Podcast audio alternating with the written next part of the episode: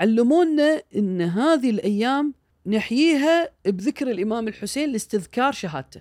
بال... بأي ذكر بس إنه نستشعر. يعني مثلا الإمام الكاظم يعني موسى بن جعفر بن محمد بن علي بن الحسين كذي يصير. الإمام الكاظم عليه السلام امام الرضا ابنه اللي اللي مدفون في مشهد عليه السلام يقول عن أبيه كان أبي إذا دخل المحرم مثل غلبت عليه الكآبة. إلى أن يكون يوم العاشر فيكون يوم حزنة. واضح؟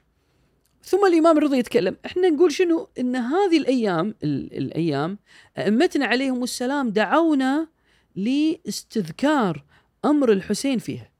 هذه هي الفكرة الأساسية لإحياء لأصل فكرة إحياء أمر محرم.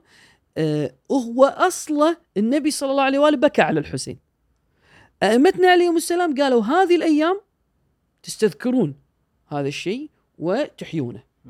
هذه هي الفكرة الأساسية. طبعا مع أمر بالبكاء عليه ذكرى إحياء ذكرى وما يرتبط بذلك يعني.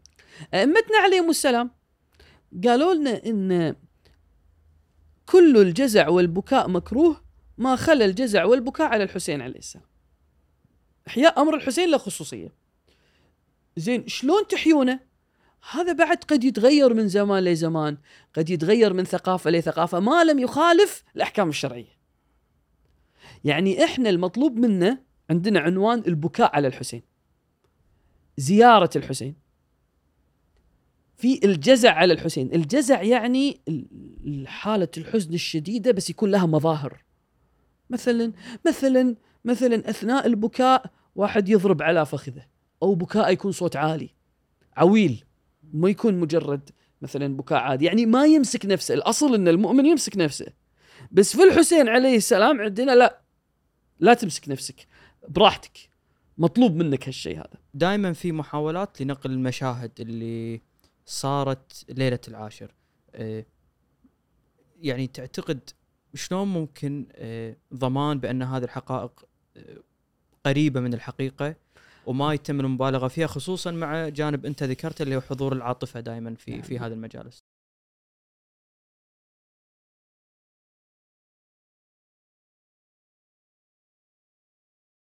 السلام عليكم. أنا محمد الزايد وهذا بودكاست محفوف.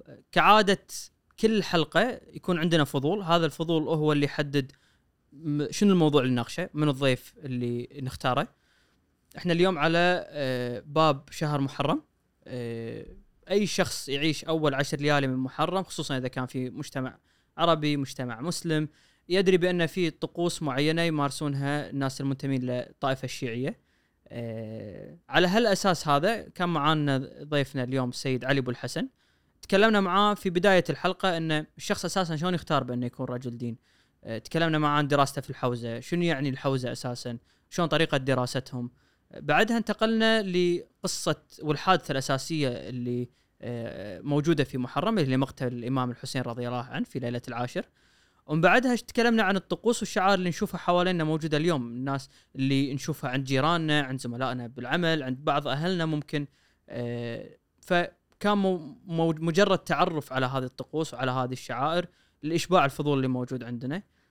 طبيعي في ناس ممكن تاخذ هذه الحلقة وتاخذها إلى منحنى طائفي. إحنا اليوم ندعو الكل بانه يسمع هذا الكلام صدر رحب وياخذ وجهة نظر ومجرد تعرف على وجهة نظر الأخرى. طبيعي اللي اي مجتمع يبي يتعايش مع بعض لازم كل أجزاء هذا المجتمع تعرف على الأقل السبب وراء أي فعل يقوم فيه أي جزء من هذا المجتمع. أتمنى تستمتعون بهذه الحلقة.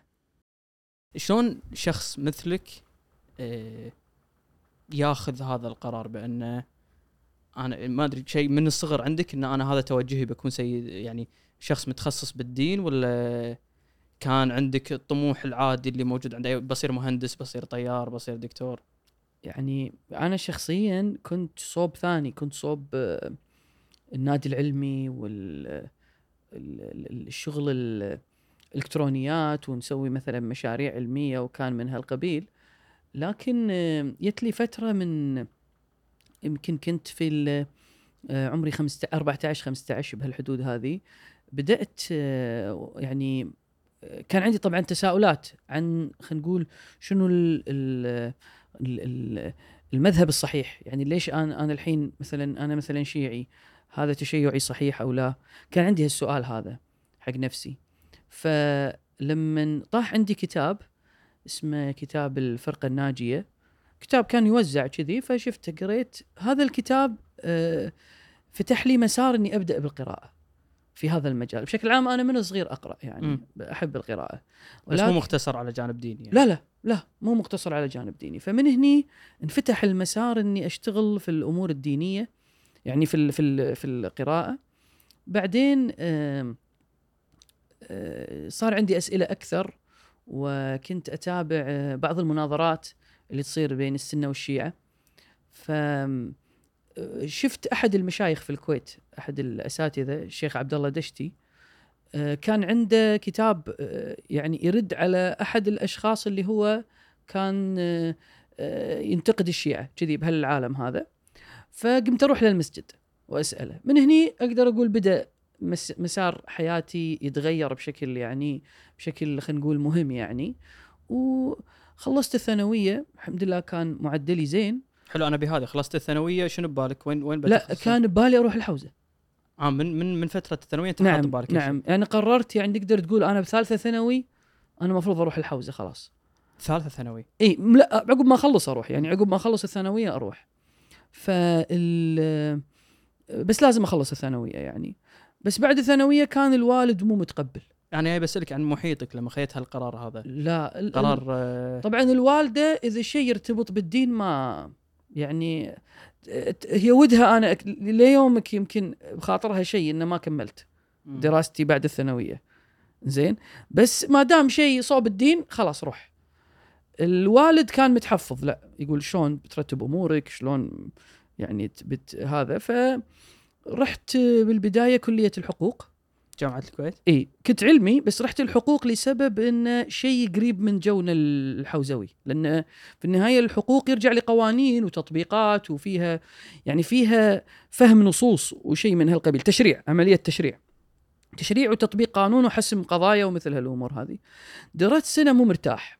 يعني تعرف اللي قلبك مكان ثاني وأنت بالدرس حاضر وكذي.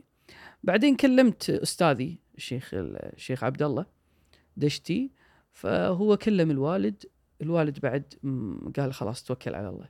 بس عفوا كان المن... عدم الراحة كان منطلق انه عندك أسئلة تعتقد إنه لازم تجاوب عليها ولا شنو اللي لا كان أنا أحس؟ هذا مو مكاني. شايف يعني أنت قاعد تدرس أحس مو مكاني. يعني قاعد أحضر أفهم الدرس ال- المحاضرة. بس أنا هني أشعر شايف كل شغلي كل الكتب الكتب اللي وياي كلها صوب ال- العلم ال- الشرعي يعني فطبعا طول هالفترة أنا بالكويت أدرس يعني أدرس بالكويت أروح المسجد أدرس أروح ف فكنت تحس إنه شايف واحد مثل مغصوب على الدرس. بس خلاص شوية النفسية بالك هنا إي بس. زين سيد ناخذ يعني من أبسط شيء لما تقول حوزة شنو تقصد بالحوزة؟ الحوزة هي عبارة عن مجموعة مدارس مدارس علمية فيها دروس وفق آه، منهج معين خلينا نقول كذي. طبعا الحوزة مو هيئة واحدة هذه نقطة وايد مهمة. مم. يعني مثلا أنت بتروح الجامعة في كليات كل كلية لها تخصص. الحوزة تقدر تقول هو مكان مكان. هذا المكان في هني مدرسة مدرسة مد- مدرسة كأنك تقول كأنك أشبه تقول جامعة جامعة جامعة كأنه كذي فكل مدرسة ممكن لها ضوابطها لها شروطها طبعا في مدارس بس أماكن للدراسة إيش قصدك؟ شلون؟ يعني مثلا في مكان مبنى هذا موقوف من ما شاء الله مثلا من 300 سنة من حسب حسب المكان اللي أنت فيه. هذا المكان أوقف للدرس. في مجموعة غرف هذه الغرف للدراسة. كل أستاذ عنده دروس يسجل إن أنا أبي أفتح هذا الدرس. إذا مستوفي شروط يدرس. الطلبة حسب اللي يك. مو ضمن برنامج أنا مسجل في هالمدرسة أدرس هذا بعدين هذا بعدين مو كذي في كذي وفي كذي يعني في مدارس في الحوزة آه ذات منهج مت مترابط تخلص هالمرحلة تروح هالمرحلة تروح هالمرحلة أشبه بالنظام اللي إحنا متعودين عليه مثلاً. الدراسي نعم نعم. بس فرق فرق يعني معتد فيه. آه ال ال وفي برنامج مو برنامج ثاني في أماكن للدراسة هذه مفتوحة. يعني مثلا الدروس العالية الدروس الكبيرة ما تكون عادة في الحوزات المنظمة. تكون مفتوحة لأن عادة الطالب بعد ما يخلص مراحله الدراسية وهو يختار أستاذه. مفتوح. طيب في مراحل أولى البعض شلون يدرس هناك؟ يدرس تحت إرشاد. مو تحت مدرسة. إرشاد أنت الحين مفروض تخلص هالمواد. تروح تشوف لك أستاذ ترتاح وياه. تخلص تي نختبرك. مم. طيب فنقدر نقول إن الحوزة اليوم هي عبارة عن مجموعة مدارس آه، فيها نظامين. نظام مترابط متسلسل ونظام مفتوح. عبارة عن غرف للدرس والضبط في عملية الدراسة يرجع للإرشاد مو لنفس المدرسة. يعني في شخص مرشد يرتبط فيه الطالب هذا المرشد يتابع عملية تحصيل هذا الطالب. من دون ما إنه هو يقول له تحضر هالكثر مو هالكثر مثلا تحضر عند هالأستاذ بالخصوص ما في كذي هو مجرد إشراف أكثر نعم، ما هو إشراف. إلزام بشيء معين بالضبط والمسؤولية أكثر متروكة على الطالب نفسه إنه هو يختار شنو. والمراحل العالية مفتوحة إيش تقصد يعني بال؟ يعني الآن مثلا في الدراسة أول شيء أنت راح تدرس نحو تدرس فقه تدرس مثلا بلاغة ندرس علم الحديث والرجال ندرس هذه العلوم أصول فقه ندرسها طبيعي. في مرحلة تقريبا عادة تكون بعد عشر سنوات عادة. بعد عشر سنوات أنا درست الكتب اللي المفروض أدرسها. بعد عشر سنوات دراسه نعم نعم على الأقل. على الأقل عادة يعني. يعني قبل هذا يكون واحد قوي وايد اللي يخلص قبل عشر سنوات عادة. يعني ممكن ترى الطالب يقطع أكثر يعني. بس, بس- عفوا انك تخلص مرتبط بشنو؟ مرتبط بامتحان ولا مرتبط انك تخلص مواد معينة ولا؟ شوف بالحوزة في شيء آه، في امتحان مو ما في امتحان إذا بالمدارس المنظمة. بس ال- التقييم الأساسي للطلبة في من جهة انطباع الأساتذة عن الطلبة والاحتكاك بين الطلبة. يصير بهالطريقة.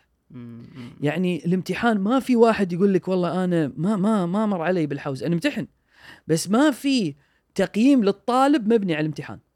التقييم مبني على مستواه في في الدروس في الاعتراض على الأستاذ يعني يعني الإشكال العلمي إنه هو في التمكن من طرح شيء علمي منظم هني يبرز الطالب. ويصعد. أما في غير هذا في بعض الأحيان يقال له إنه هو أنت أصلا مو طايف هالمرحلة. عفوا بس هذا معيار بأنك أنت يكون في مناقشة بينك وبين الأستاذ وتعارضه يعني. إي نعم. هذا مح... يتم تشجيعه هناك. إي إي. لا عندنا حالة إنه مثلا يعني عادي مرات بعض الدروس الدرس نصه بين أستاذ وطالب. نقاش. إي اخذ ورد اخذ ورد عادي. وعادي إن مرات يصير ويانا هالشيء مرات. الط- أحد الطلبة مثلا يعني يستشكل على كلام الأستاذ الأستاذ يقول لك يوق- يوقف الدرس يقول لازم أتأمل. إي يعني يقصد بالتأمل إنه يرد يعني يعني بالنهاية الإشكال قوي وهو مو حاسب حسابه. يقول أنا لازم أراجع وباكر نشوف يمكن كلام الطالب صحيح. مم. فهالجو موجود عندنا؟ يعني فالحركة تصير مثل ال- الجو يبرز الطالب. إيه. بهالطريقة يصير عادة. وانت اللي رحت لها سيد نظامية ولا مو نظامية؟ أنا نظامية آه، حوزة نظامية طبعا في قم يغلب ال- الحوزة النظامية أكثر. في قم. أنا أروح قم. طيب. آه، في النجف لا مفتوح. الاثنين مفتوح. ففي آه، أنا حوزة نظامية بس في ضمن الحوزة النظامية عندي كان مثل معطيني آه، حرية أكثر. مم. يعني هم قد يكون بعض الطلبة يقول له مثلا أنت خلاص وصلت هالمرحلة بعدين أنت كمل. وفق هذا وبس يكون متابعة في الإرشاد يعني. وسبب اختيارك لقوم لحوزة نظامية؟ الوقت اللي أنا رحت فيه الحوزة كان وضع النجف آه، مو مستقر. هذه السنة قاعد نحكي آه، 2000 و المفروض 2009 مم. 2000 بهالحدود هذه. يعني أنا الحين بالضبط أو لا 2008 الحين بهالحدود هذه بهالحدود. لأن مو مو جيد أنا في ضبط التواريخ بس بهالحدود هذه. ف ال- بهالحدود فهذه الحوزة اللي يوم رحت كان وضع النجف توه سقوط صدام 2003 ف طبعا قبلها سيد مس... ماكو أحد من الكويت يروح آه، حوزة العراق صح؟ صعب إن أحد العراق آه، أثناء سقوط يعني أيام صدام؟ يعني قبل 2003 ما عندنا أحد لا لا لا لا لا لا, لا ما في لا ما في طالب في العراق لا. يعني أيام صدام؟ اي لا لا ما في. قبل قبل الغزو بلى. قبل الغزو فيه بس قليل هم هم يعني قبل الغزو ضيق على يعني بشكل عام كان في تضييق على الشيعة في العراق وخصوصا الشخص اللي هو المو عراقي. فأكثر الطلبة كانوا يروحون إلى قم. أنا وقتها كان كذي فرحت قم واستقرت أموري الحمد لله. يعني والحين المجالين مفتوحين يعني في قم مفتوح والنجف مفتوح. بس أبي أعرف يعني إذا تنقل لنا المشاهد هناك سيد أو انت كنت مقيم هناك في الحوزة نفسها بس تنقل لي شلون طريقة يعني انت عايش وتدرس نفس المكان ولا شلون طريقة؟ كان في البداية كذي بالبداية أكون عزوبي مم. كنت عزوبي يعني مم. فهناك في الحوزة مثل في سكن طلاب يعني. سكن طلاب بنفس المكان اللي فيه الدروس يعني مثلا فوق يسكنون الطلبة تحت الدروس مكان نصلي جماعة آه، طبعا إحنا هناك في قم قريب من آه، حرم آه، السيدة فاطمة بنت موسى الكاظم هي آه، أخت الإمام الرضا. فمن زمان هذه المنطقة مثل لها قدسية يعني الشيعة راحوا صوبها من زمان. مم. معروفة قم. يعني تدرون إيران ما كانت شيعية. مم. إيران بشكل عام ما كانت شيعية. لكن قم كانت شيعية من زمان. مم. طيب. فهذه المنطقة فإحنا طبعا لنا علاقه مع يعني نروح نزور آه، زيارة مستحبة نزور ال- السيدة فاطمة مثلا. هذا كان الجو الأساسي. ساكن في مثلا في الحوزة سكن ناكل ويا بعض طلبة في طلبة. تعطيني مشهد من يومك فرضا؟ يعني متى تبلش الدراسة؟ شنو شنو نصلي الفجر مثلا. طبعا نقوم يعني نوفق إذا وفق الإنسان إنه يقوم لصلاة الليل نصلي الفجر. آه، بعد الفجر بعد آه، ننطر الدرس. تبدي الدروس مرات يصير عندك فراغ بس عادة الدروس إلى صلاة الظهر. هذا كان يصير عادة. كان يصير لي اوقات فراغ آه، نصلي الظهر والعصر نج- آه، بعدين ال- في يكون محاضرة أخلاقية تذكير يعني في أمور الدين وكذي. يعني ال- لأن تدرون الواحد لما يدرس قد يبتلى بعض أمراض التكبر أو الغرور لا سمح الله أو شيء كذي. فدائما كان في آه، يعني أستاذ آه، يذكرنا بالأخلاق وما يتعلق بذلك. بعدين آه، نتغدى نريح شوي نستمر بالدراسة. الدراسة هني تكون عندنا شيء إحنا بالحوزة نسميه مباحثة. مم. مثلا أنا عندي هو أو بشكل عام الطريقة المت... في الدراسة إن أنا أس أول شيء مفروض أدخل الدرس أنا قاري الدرس. قاري. هذا واحد. أسمع الدرس. طبعا أشوف اللي قاله الأستاذ مثل اللي أنا كنت فاهمه أو لا.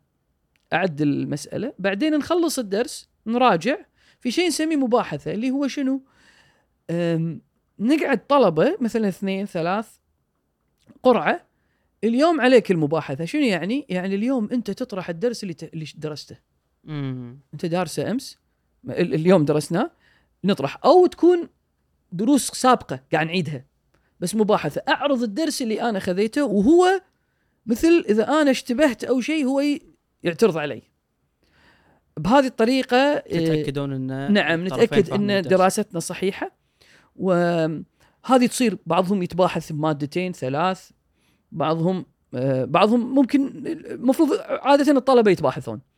نعم بعدين نصلي المغرب والعشاء والوضع الطبيعي هذا طبعا ممكن مثلا الوقت يصير أحيانا نصلي صلاة الفجر في الحرم نصلي صلاة الفجر نزور ونرجع السكن على أساس نبدي الدرس يعني هذه مرات تصير. أو نزور بعد صلاة العشاء نروح نزور ونرجع مثلا. هذا كان يصير مرات.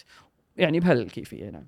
واللغة سيد اللي يدرسون فيها بقم؟ لا عربي لا، إحنا عربي. إحنا المكان اللي في في ناس يدرسون باللغة الفارسية بس في دروس عربية أيضا. مم. نعم. باللغة العربية يعني درست. بس سيد أنت يعني كل يوم دراسة؟ يعني أنت حز... يعني أنا قاعد أفكر شاب عمره 19 سنة طالع من الكويت متعود على المركز العلمي ولعب وبعدين يطلب منك إنه يتخلى عن كل هالأشياء هذه. ما أدري في جانب الترفيهي هناك ولا خلاص أنت يعني تلتزم بأن أنا عندي مهمه دينيه ولازم أقعد كل يوم وأدرس و... الصراحه يعني يعني يعني 19 سنة راح تقريبا انت عمرك نعم، 19 نعم، سنة إي نعم، يعني فيك إي نعم. طاقة فيك حب للتطور صح. آه شوف آه بشكل عام الجو دراسة. يعني أكون واضح يعني مفروض يكون يعني كذي واللي مو كذي ما يصلح. هذا عليه علامة استفهام.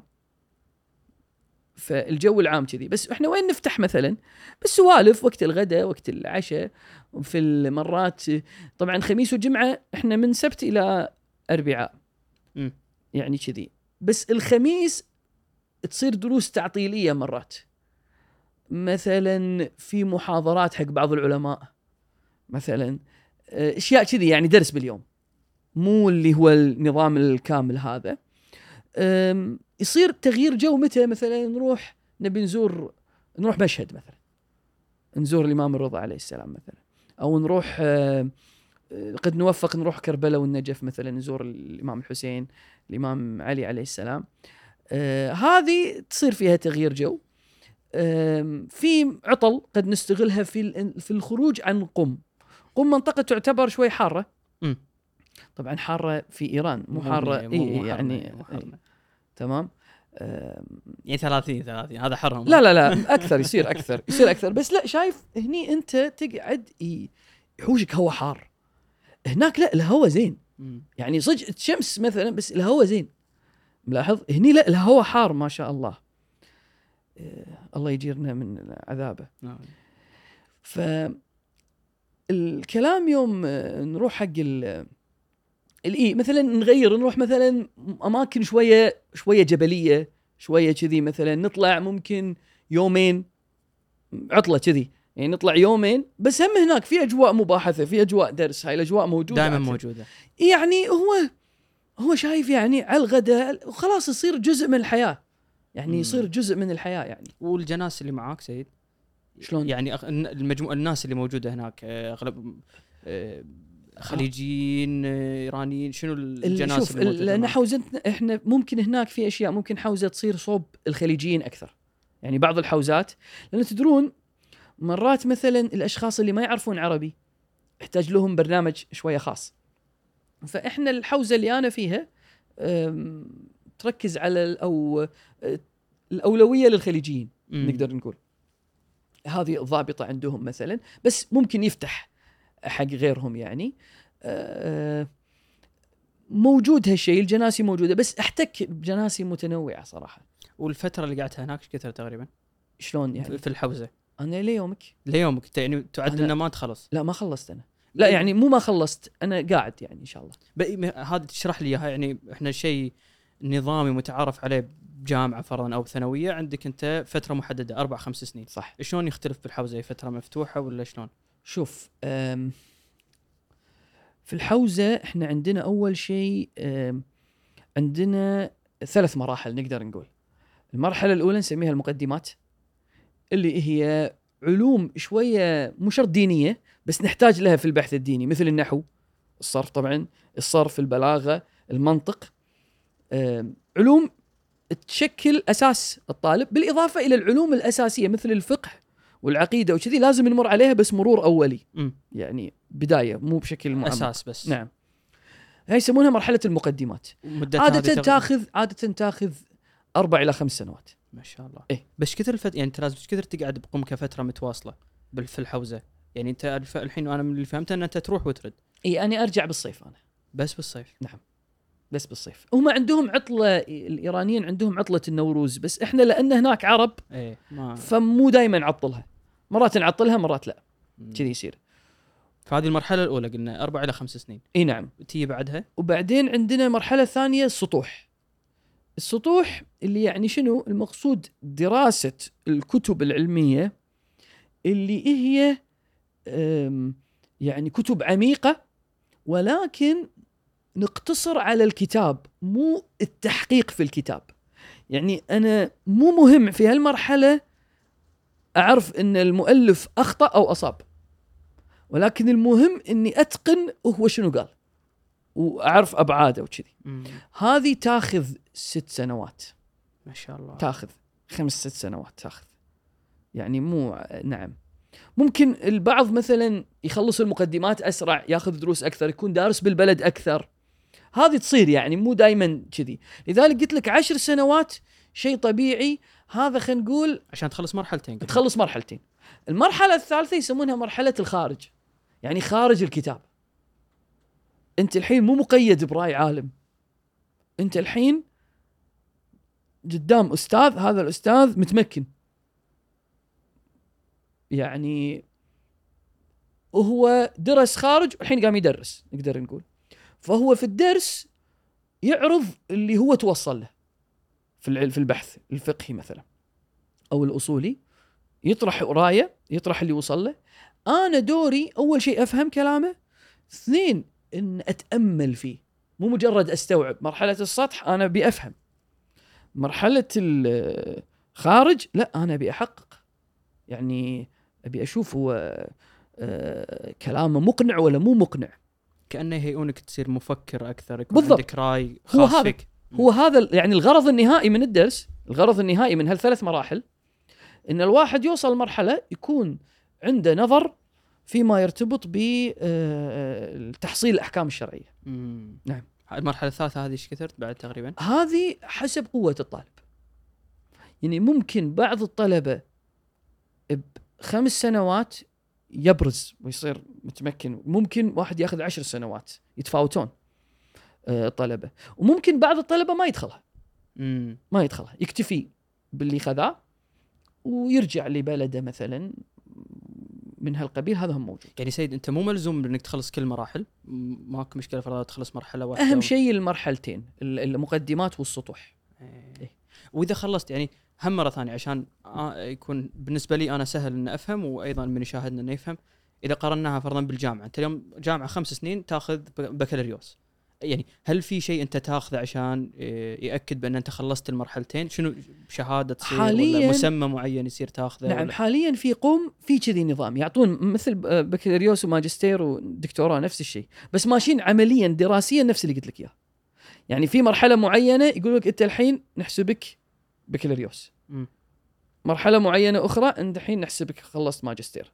مم. فتدخل دكتوراه مثلا. بس اللي خلص المرحلة الثانية شنو يحق له؟ يحق له إنه يسمى بشيخ دين ولا كوني أنا خلصت المرحلة الثانية شوف ما في تسمية؟ شوف التقسيمة التقسيمة الأساسية عندنا هي قسمين مو أكثر. في عندنا شخص آه، طالب علم غير مجتهد وفي آه، طالب علم مجتهد أو يسمونه عالم فقيه. فقيه عادة. مجتهد يعني فقيه. هاي مرحلتين الطالب ماشي عشان يوصل مرحلة إنه يكون فقيه. هذا المسار الطبيعي. إذا ما وصل يكون عنده خير. مم. يعني يكون ما, ما وصل مرحلة إنه يكون فقيه لأن هي مو سهلة يعني مو بسهولة. يعني ترى الفقهاء قلة يعني. عفوا مرة ثانية الفقيه اللي يخلص المراحل كلها ولا يخلص؟ إي نعم. يخلص يصير مراحل. متمكن إنه هو يطرح نظره. هذا خلص ثلاث مراحل. تقدر تقول كذي. والمجتهد هي المرحلة الأخيرة مرات ما تخلص. يعني مرات فقهاء هم يحضرون ترى. يعني آه، شغلة.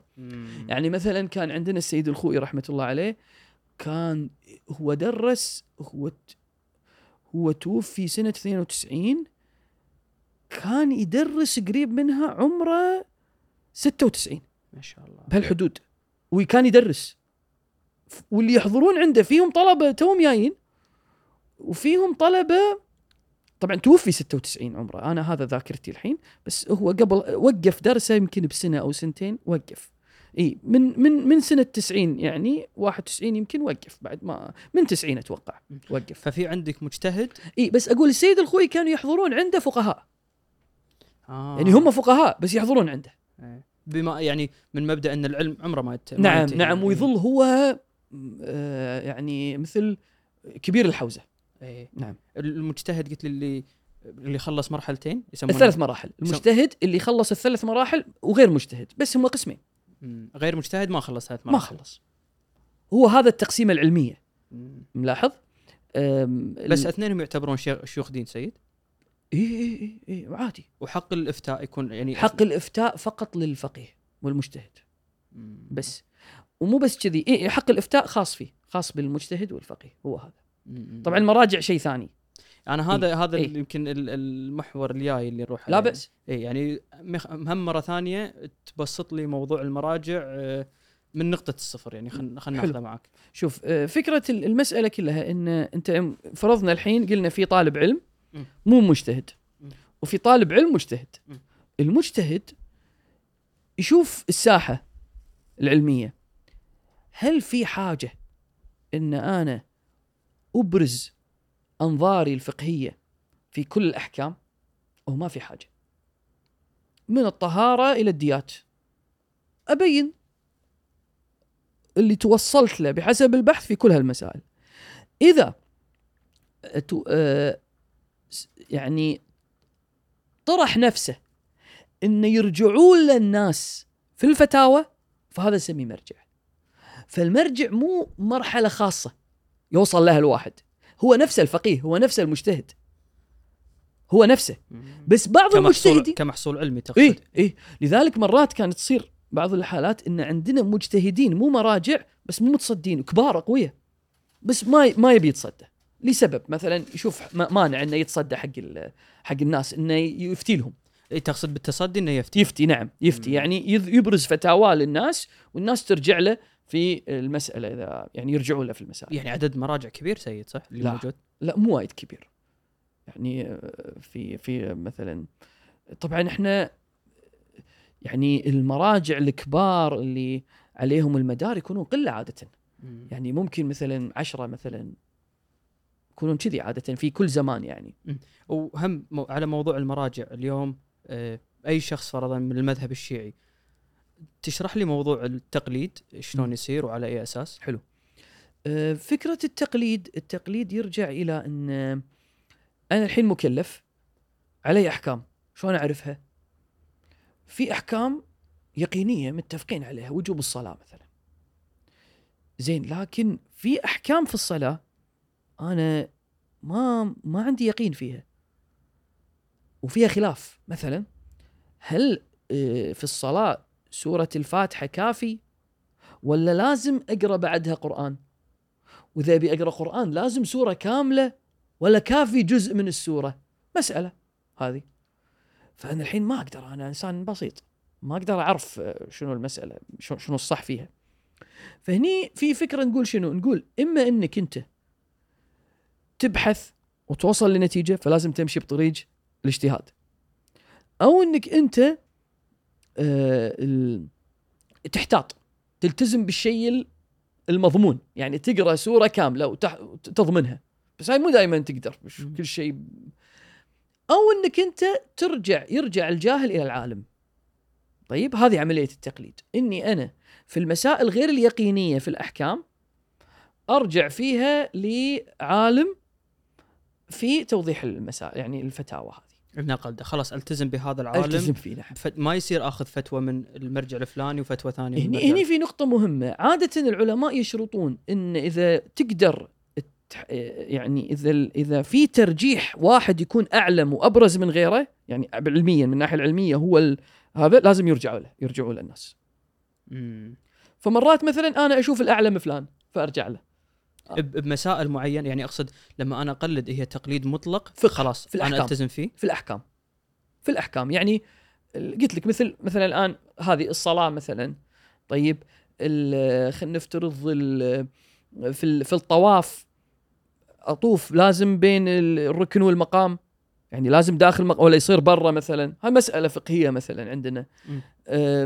لو فرضنا صار السعي في الدور الثاني اللي هو فوق الجبلين يجوز ولا ما يجوز مثلا هذه مسائل فقهية. نبتلى فيها في في حياتنا يعني مثلا الحين المعاملات الجديدة الفوركس ما أدري إيش هذا يجوز ولا ما يجوز مثلا في Bitcoin Bitcoin مم. صح. إي مثلا هذا يصير أشتري ولا ما يصير مم. له معنى ولا ما لأنه ماكو فلوس بالإيد مم. شلون شنو وضعه هذا مثلا هني ترجع حق المراجع نعم مم. نعم بس هم سيد ال- ال- الشخص آه، متى يختار؟ يعني هل في وقت معين اللي أنا لازم أختار إن أنا أقلد مرجع معين؟ هو وقت البلوغ بعد لازم يقلد وقت البلوغ. أو يحتاط. بس لا يقدر يحتاط الناس ما تقدر تحتاط. فوقت البلوغ لازم يقلد مرجع. وما واللي فهمته سيد ما يصير يقلد فرضا مرجع مو موجود اليوم على قيد الحياة صح؟ آه هذا الرأي المعروف. إنه هذا بتقلد أحد لازم يكون حي. مم. نعم لازم يكون حي. نعم. آه أنا بس أبي م- حتى العمامة سيد م- منو اللي يحق له إنه يلبس؟ آه لأن أنا أشوف يعني هل أنت إذا خلصت مرحلة معينة من الدراسة يحق لك ان انت تلبس العمامة؟ شلون طريقتها؟ شوف العمامة أول شيء هي سنة. يعني هي م- مستحب واحد يلبس عمامة مم. بشكل عام. أه حسب ما يذكر يعني في كتب الفقه وكذا. لكن الشيء اللي ال- اللي جرت العادة عليه إن الطالب العلم من البداية بعضهم بعضهم مراحل لما يخلص مقدمات يلبسون عمامة. ولبس العمامة شيء عادي يعني شيء عادي وممكن واحد مثلا استغفر الله يلبس العمامة وهو مو طالب علم بس يعني يوحي للناس استغفر الله هذا شيء يعني فهي مو مرتبطة بتحصيل علمي أو شغلة كذي. ما في شرط فيها واضح لا ما فيها شرط واضح واختلاف الألوان سيد إيش يعني له؟ جرت عادة إن ال- الهاشمي يعني اللي ينتسب إلى إلى آه، هاشم جد النبي صلى الله عليه وآله فلا يلبس سودة. عادة. يعني هو مو حديث ولا آية ولا شيء. أه وغير الهاشمي يلبس بيضة. مم. هذا بس بس هذه ال- بس هذا هذا الموضوع يعني. أنا سيد ما ف... أنا سؤالي كان إيه. أنا اللي ما فهمته. نعم. الحين فرضا أنا أتبع سيد حلو. زين. هل أنا خلاص بكل مسألة عندي في الحياة كلها. لا ملزوم ان آخذ دام, دام أنا التزمت فيه؟ إيه. ما يصير أقول والله لا أنا فرضا رأي السستاني في هذه المسألة أنسب الا اذا. نفس اللي تقلده يجوز لك. آه. إلا إذا هو يجوز لك. واضح؟ إيه فهمت عليك. هذه هي. فهمت عليك. بس أه، ب- لي إنه هو مو الأعلى. لأن أنا ليش خليته بالأساس؟ لا الحين انت فارض ان قلدته. إيه. الحين فرضنا ان قلدته. تثبت جمع الشروط هو. إذا هو يجوز لي الرجوع للغير أرجع للغير. فيها شروط إيه يا سيد؟ نعم. مثل شنو؟ شروط شنو؟ المرجع؟ قلت ان الش- المرجع لازم يستوفي اي شروط في شروط. اي منها أبرزهم؟ مثلا طبعا عندنا شروط عامة ذكر بالغ عاقل هاي شروط عامة. بس أهم شيء إنه يكون فعلا فقيه ويكون الأعلم إذا في خلاف. امم إذا في خلاف يكون الأعلم.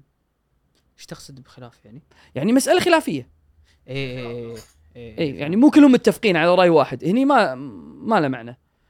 في. حال اختلاف ترجع للأعلم. وما له شغل سيد أنا يعني فرضا أنا أبوي يتبع المرجع الفلاني فأنا أنا اللي أنا أنا بيني وبين ربي لازم أشخص المرجع اللي جامع الشرائط آه. هي هذه. وهم آه الحين فرضا سيد إذا توفى أحد من المراجع إي أحد ياخذ هو يزكي شخص ياخذ مكانه ولا؟ لا مو شرط كذي. هم شنو يصير؟ أنا لازم أشوف أعلم الأحياء. الحين توفى هو اللي إيه. كان الأعلم. فأنا الحين أبحث عن اعلم الأحياء. منو اللي أقص... ك... كشخص أبحث عن أحد أتبعه أو إي؟ نعم إي من الأحياء. منو اعلم واحد؟ فأحدده وأكمل وياه. آه. بس ما في تكون تسك ولا توصية ولا إن هذا الشخص علمه زين ما في شيء. نعم في شيء اللي هو إنه ممكن ال- المرجع يكون في حياته يقول هذا مجتهد. أو يقول أنا من نظري إن فلان يصلح للمرجعية. مم. بس مو بالضرورة يكون يلزم مقلدينه أو أي شيء ثاني. إنه يتبعونه. لا ما في إلزام بهالشيء آه الحين سيد نسولف عن آه، اعوذ بالله من إبليس. يعني إحنا صلب موضوعنا اليوم اللي بنتكلم عنه موضوع آه شهر محرم وخصوصا أول عشر ليالي من من محرم. وقدسية هذه الليالي خصوصا عند المذهب الشيعي. بس قبلها هي في قصة اللي يعني ابتدأ منها كل هذه الأشياء. نعم. وممكن ان نقولها عاد بطريقتك وين تبتدي. نعم شوف بالنسبة للإمام الحسين عليه السلام آه الإمام طبعا هو الحسين بن علي بن أبي طالب أمه فاطمة بنت رسول الله صلى الله عليه وآله هو سبط رسول الله صلى الله عليه وآله ابن بنته. اللي كان اللي صار في الواقع أنا أبدي الحادثة تبدي من آه، بعد آه، يعني شهادة الإمام الحسن عليه السلام سنة خمسين من الهجرة. من سنة خمسين آه، معاوية طبعا معاوية حكم من أربعين إلى ستين. فمن بعد سنة خمسين آه، معاوية تحرك أن طبعا هو كان في صلح بينه وبين الإمام الحسن فكان ضمن الاتفاق أن الخلافة تصير للحسن عليه السلام إذا ت- توفي معاوية. بعد وفاة الإمام الحسن عليه السلام. طبعا في كلام إنه أيضا تصير للحسين في شيء من هالقبيل موجود في التاريخ الآن. ما هذا ما ما نبي ندخل في النقطة الآن اللي هو إن معاوية تحرك لبيعة الناس لابن يزيد. خلاص إنه يصير هو الخليفة بعده.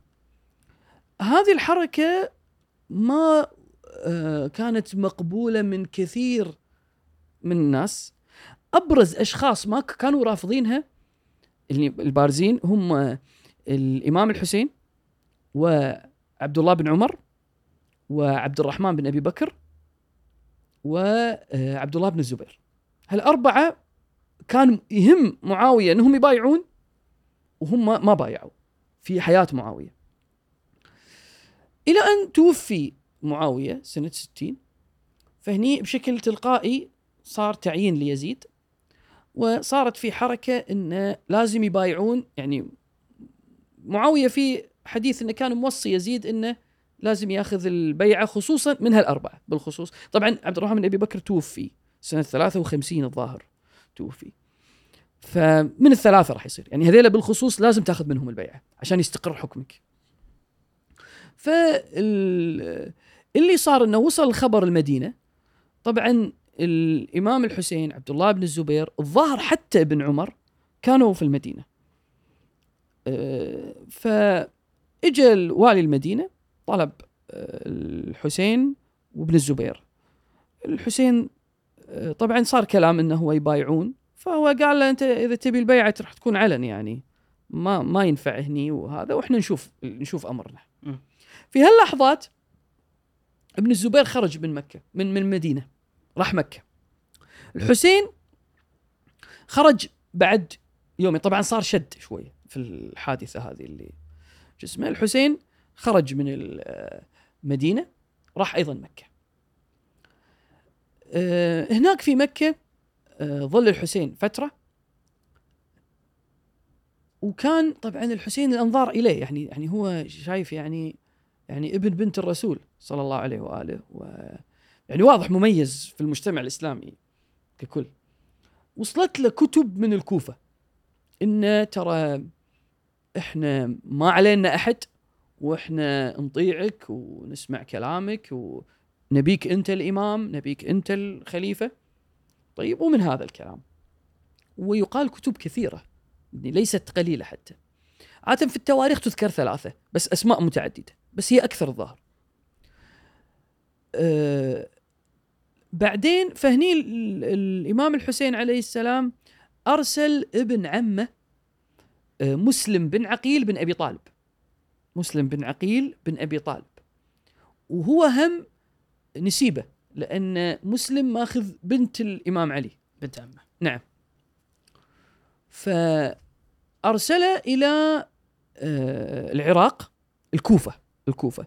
الكوفة كان الوالي عليها النعمان بن بشير. راح الكوفة آه، مسلم و- ارسله من من باب إنه يت- يتحقق يتحقق من, الأمر. هذه. نعم يتحقق من الأمر. من باب التحقق من الأمر والتثبت فيه. فأرسله إلى الكوفة وشاف الوضع جيد مسلم. وفعلا الناس على كلمتهم وياه ومعاه ومن هذا الكلام. هني مسلم أرسل إلى الإمام الحسين عليه السلام بأن الوضع جيد. خلال هالفترة طبعا يزيد التفت إلى أن والي ال- والي الكوفة مو بهالحزم اللي هو يبي فقرر يحط عبيد الله بن زياد.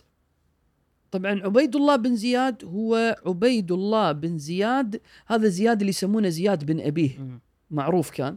كان في البداية والي للإمام علي ثم تغير صار وضعه شوي مختلف بعد ذلك. وكان علاقته قوية مع معاوية. آه، عبيد الله بن زياد دخل الكوفة ودخل متلثم قصة معروفة فكان الناس يظنون أنه الحسين. ثم يعني شال اللثام وهني مثل خلينا نقول شوية تغير المسار. ورجل شديد يعني معروف بيأخذ بالظنة ويعني ما عنده مثلا إنه هو لازم يثبت لازم نتأكد إن فلان عليه شيء. فهني نقدر نقول بدأ المسار يتغير شوية في الكوفة. طبعا الحسين عليه السلام لا للحين الحسين ما خرج. للحين الحسين ما خرج. للحين في مكة. هناك في الكوفة آه، صار في مثل مسلم بن مسلم بن عقيل متخفي. ووضع العشاير والأمور وكل واحد يشتغل. يعني عبيد الله بن زياد قاعد يحاول يشتغل إنه يضبط الأمور. هناك صار في آه، شغلة مهمة إن عبيد الله بن زياد أرسل واحد له معقل. إن أنت دش بينهم دش بينهم روح. هذا دخل بينهم وصار مع عرف وين مسلم موجود. مسلم كان أول شيء في دار واحد ينقال له هاني بن عروة ويقال شريك ثم راح إلى دار شريك بن الأعور شخص آخر في الكوفة. ومن الطرائف اللي تذكر يعني أو الأمور اللي إن عبيد الله بن زياد زار حسب ذاكرتي الآن شريك بن الأعور. زاره. وكان في اتفاق إن إذا قال أبي ماي يعني مسلم ورا الباب أو شيء إن إذا قال أبي ماي يعني تعال اقتل اقتل عبيد الله بن زياد لأن إذا يقتله بعد ترجع الأمور. فقاعد يقول أبي ماي ما يطلع مسلم. ف سئل مسلم فقال هذه الكلمة قال ذكرت حديث رسول الله صلى الله عليه وآله قيد الإيمان الفتك لا يفتك مؤمن. يعني يغدر تمام؟ يعني الإيمان يمنع إن الواحد يغدر. فهني هذه اللحظة آه بس عبيد الله بن زياد طبعا هذا أبي ماي كذا فهموها. يعني هم كان لهم فهم لها شنو هذه الحركة؟ فقال بسرعة اطلع. عموما عبيد الله بن زياد عقب هذا معقل عرف الأشخاص الرئيسيين. مسكهم. ملاحظ يعني تم القبض عليهم آه، بشكل آه، شو اسمه منهم كان آه، هاني بن عروة قبض عليه. فعلى أساس الآن هني مسلم فهم إن خلاص كأن كأن خلينا نقول انكشفوا أو إن صار في انكشفت الأمور. فهني مسلم قرر الخروج على عبيد الله بن زياد. بال باللي بايعوه. وكانوا في البداية 18000 حسب ما ذكر. فصعد وأقام الكوفة وكان شعارهم يا منصور وأمت 4000 كانوا. وعبيد الله بن زياد تحصن في القصر بس ما قدر إنه ي... خلينا نقول يعني آه، صار في تحرك من وجهاء القبائل اللي مسيطر عليهم ابن زياد إنه وقفوا ربعكم. لو صح التعبير وخوفوهم. وانه كذا وانه ما. حد يدافع عنه. نعم ما حد راح يدافع وإذا صارت الأمور كذي وإذا صارت كذي. ويذكر أيضا في التاريخ إن النساء دور في هذا. يعني تخذيل الرجال. مذكور هذا يعني شكل يلفت النظر. العجيب مسلم طلع وأقام الكوفة. ما صار ما يعني بالليل ما بقى وياه إلا ثلاثين واحد صلوا وياه. ثم ما بقى أحد بقي وحده. بشكل غريب. يعني هذا اللي صار شيء غريب. مبايعين هالكثر ثم يبقى وحيدا. يتمشى في أزقة الكوفة ثم هني كان عند بيت وحده. هذه آه ذات علاقة ب آه بمحمد بن الأشعث. محمد بن الأشعث أحد الوجهاء في قبيلة كندة. الأشعث بن قيس معروف أبوه. طيب وهو ابنه. ف محمد بن الأشعث فهني آه، قاعد قالت له شنو تبي؟ قال آه، إذا في ماي شرب ماي وقالت له زين ليش ما تقوم؟ يعني قاعد يم البيت قال أنا غريب هني قالت منو أنت؟ قال أنا مسلم بن عقيل هي تأثرت وايد فقالت له ادخل داخل دخل وعطته شيء تعشى وكذا و آه، الآن آه، بعض الأخبار أنا رأيتها إنه ما تعشى فهو بعد هذه اللحظات خرج من ال آه، إي ابنها ما كان مضبوط. كان اسمه بلال. فاصر عليها شو السالفة؟ ليش قاعد تروحين تطلعين؟ شنو الموضوع؟ قالت له بشرط لا تقول حق أحد. قال ما أقول إنه مسلم موجود. راح بلغ صوب ابن زياد. طبعا بلغ ابن الأشعث الظاهر. ابن الأشعث قال ابن زياد قال خلاص مسلم بنعرف مكانه. لأن هي هذه أم ولد كانت للأشعث. فهني أرسل سبعين شخص. وهذا في التاريخ من العجائب يعني هذا تاريخ مشترك موجود. أن مسلم كان لوحده يقاتلهم ثلاث مرات يدخلون عليه الدار يطلعون. ثلاث مرات. وقاتل قتال شديد جدا. ضعف كثيرا. وكان مما أصيب أصيب في وجهه شق شفته العليا والسفلى حتى مع مقدار من أسنانه عليه السلام. ف قبض مو قبض عليه امن محمد بن الأشعث. يعني هو ما كان مستسلم لين ما يموت. محمد الأشعث قال أنت بأماني. طبعا إحنا إذا واحد يقول أنت بأماني بعد مفراد يجاز. لكن في الواقع إن عبيد الله جابوا صوب هناك بكى مسلم. فقالوا له اللي اللي يسوي اللي تسويه ما يبكي. قال ما أبكي على نفسي وإنما أبكي على الحسين اللي جاي شلون راح يكون؟ لأنه ما قادر أصلا يبلغه إيه؟ هني طبعا في اللحظة هذه آه، راح عند قصر الإمارة عند عبيد الله بن زياد. صار كلام حاد وكذي. ف من اللي صار من عبيد الله بن زياد إنه عفوا آه، مسلم بن عقيل لأن من من أهم قادة عبيد الله بن زياد عمر بن سعد بن أبي وقاص ابن الصحابي المعروف. عمر بن سعد بن أبي وقاص فيصير ابن عم مسلم بعد قريش. فهو مثل قال له إن أنا أبي واحد اوصيه بشغله فكان ضمن الوصية إنه يرسل أحد إلى الحسين إنه يقول له ارجع. عموما آه، طبعا اللي صار بعدين إن أخذ مسلم عليه السلام وقطع رأسه وألقي من من شاهق من الأعلى وجر في الكوفة. يعني جر بدنه في الكوفة عليه السلام. هني طبعا الإمام الحسين هذا متى صار؟ هذا صار تسعة ذي الحجة. الحسين متى خرج من مكة؟ ثمانية ذي الحجة. ثمانية ذي الحجة خرج. طبعا أساس بس يصير ربط شوية. معاوية توفي حدود 15 رجب. مم. يعني أساس بس نقدر الأوقات يعني الاحداث أنا ما يخالف بس ذي الحجة ورجب ما أدري وينهم عن بعض. ها يعني- آه عندك أنت رجب آه رجب آه شعبان رمضان آه شوال ذي القعدة ذي الحجة. خمس ست اشهر إي نعم. إي نعم. فالحسين ظل فترة معتد فيها في مكة. يعني ظل فترة طويلة في مكة. بس ثمانية ذي الحجة طلع. يعني قبل يوم عرفة. طلع الحسين عليه السلام آه راح ال- بالطريق وصل إلى نصف الطريق تقريبا إلى العراق. نصف الطريق إلى الكوفة وصل له خبر استشهاد مسلم. فهنا الإمام عليه السلام قال الظاهر إن الجماعة اللي معانا ما التزموا أو خونوا لو صح التعبير. أه هني الحسين كمل لكن كثير من الناس اللي كانوا معاه تركوا. بس في شغلة مهمة هم نسيت أقولها، أنا رحت صوب الكوفة أكثر بروح شوية صوب مكه. قبل لا الحسين يخرج هم أرسل ل يعني جماعة من بني هاشم في هذه الكلمة المعروفة أما بعد من لحق بي أستشهد ومن لم يلحق بي لم يدرك الفتح هذه عبارة مقتضبة بس عميقة.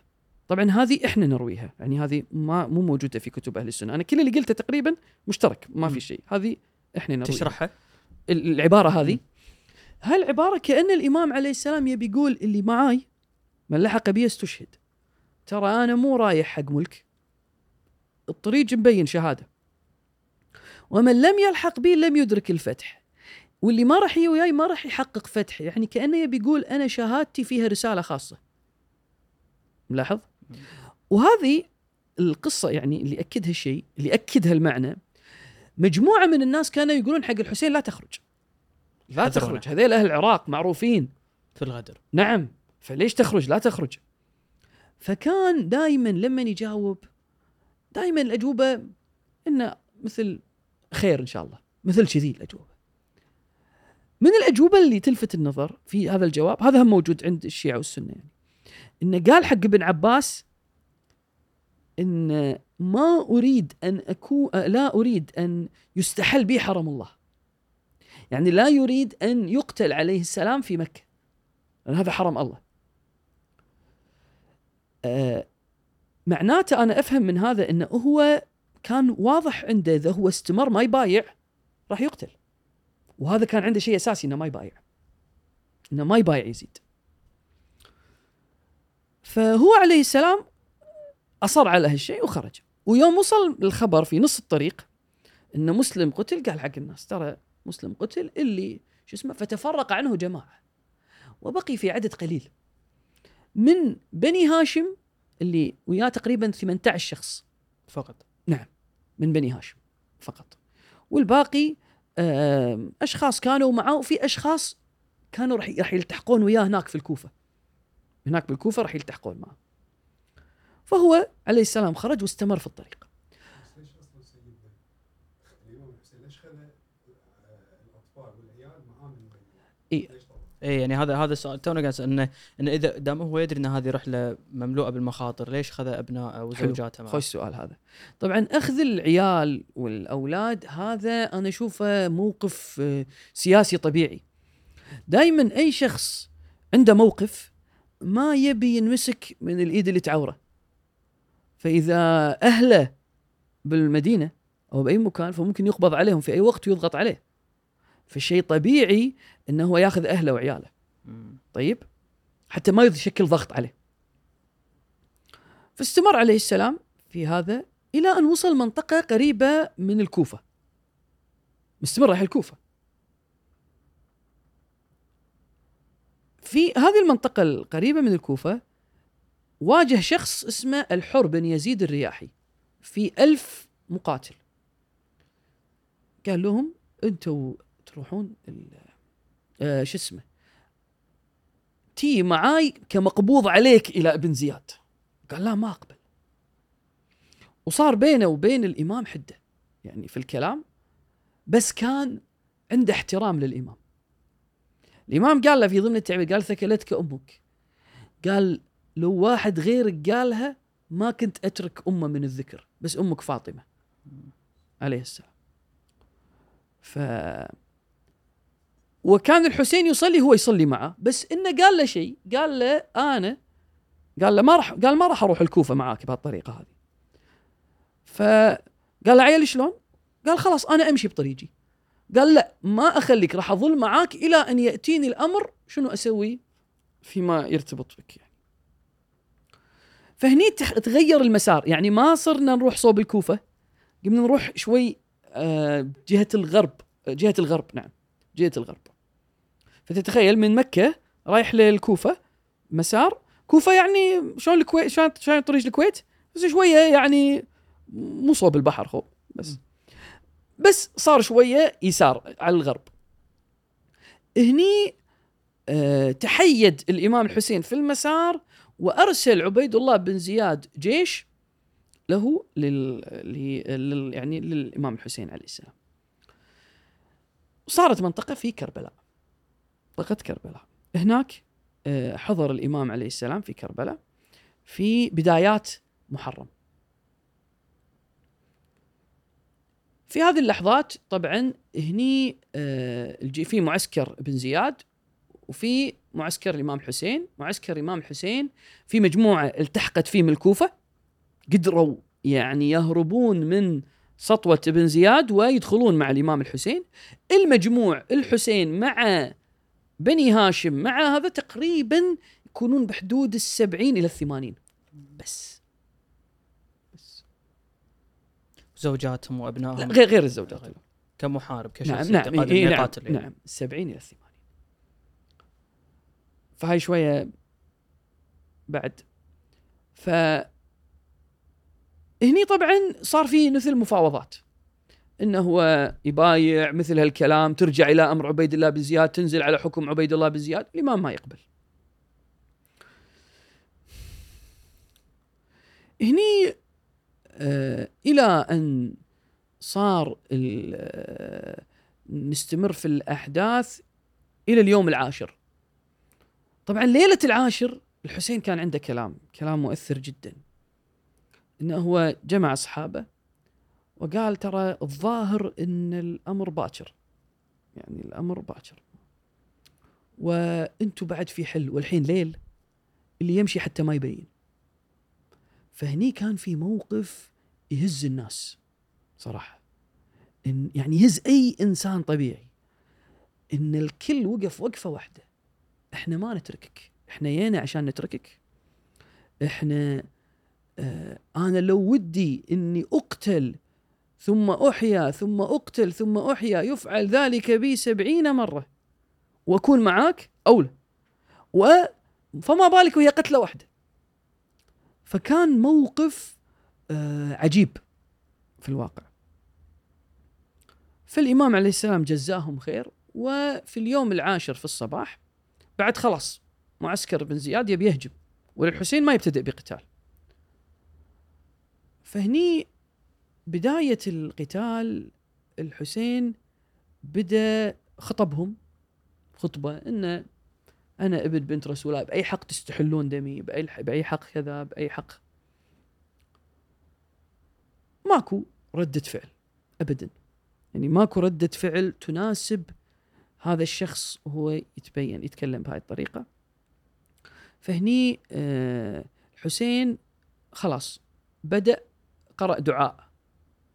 هذا الدعاء لطيف لا بأس أذكره. يعني يبين التعلق بالله تعالى. يقول اللهم أنت ثقتي في كل كربة وأنت رجائي في كل شدة وأنت لي في كل أمر نزل بي ثقة وعدة. كم من كرب يضعف عنه الفؤاد وتقل فيه الحيلة ويخذل عنه القريب والبعيد. أنزلته بك وشكوته إليك راغبا فيه عمن سواك ففرجته وكشفته وكفيتني. فأنت ولي كل نعمة وصاحب كل حاجة ومنتهى كل رغبة. وبدأ القتال.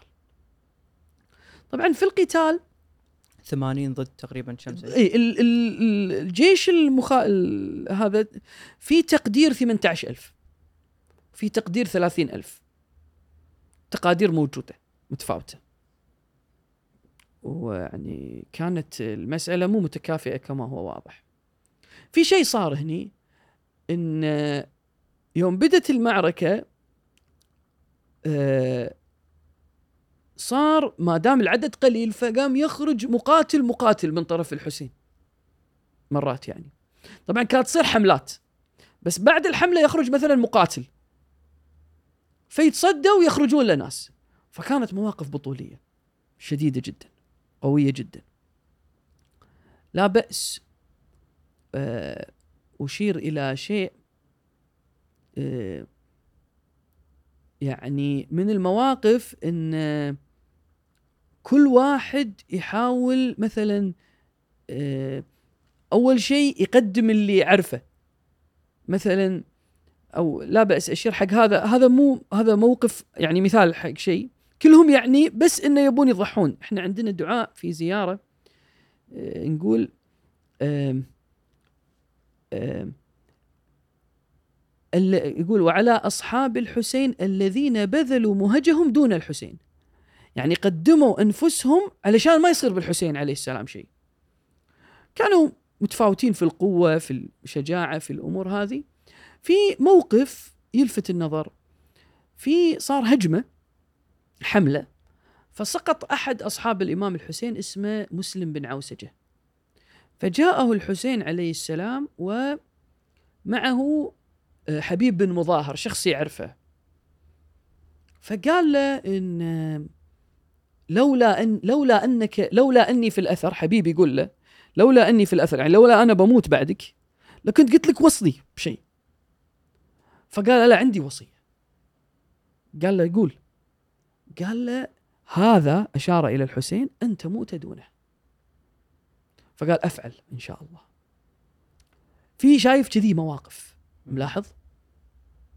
مثلا في امرأة زوجة احدهم آه، خرجت مع زوجها زوجها ظل يقاتل فهي خرجت وهي مع عمود وتريد أن تضرب أحدهم وقالت شنو؟ قاتل دون الطيبين. يعني كذي في مشاهد الإمام حسين منعها. ما خلاها. ثم بعد أن قتل أصحاب الحسين بدأ الهاشميون بالقتال.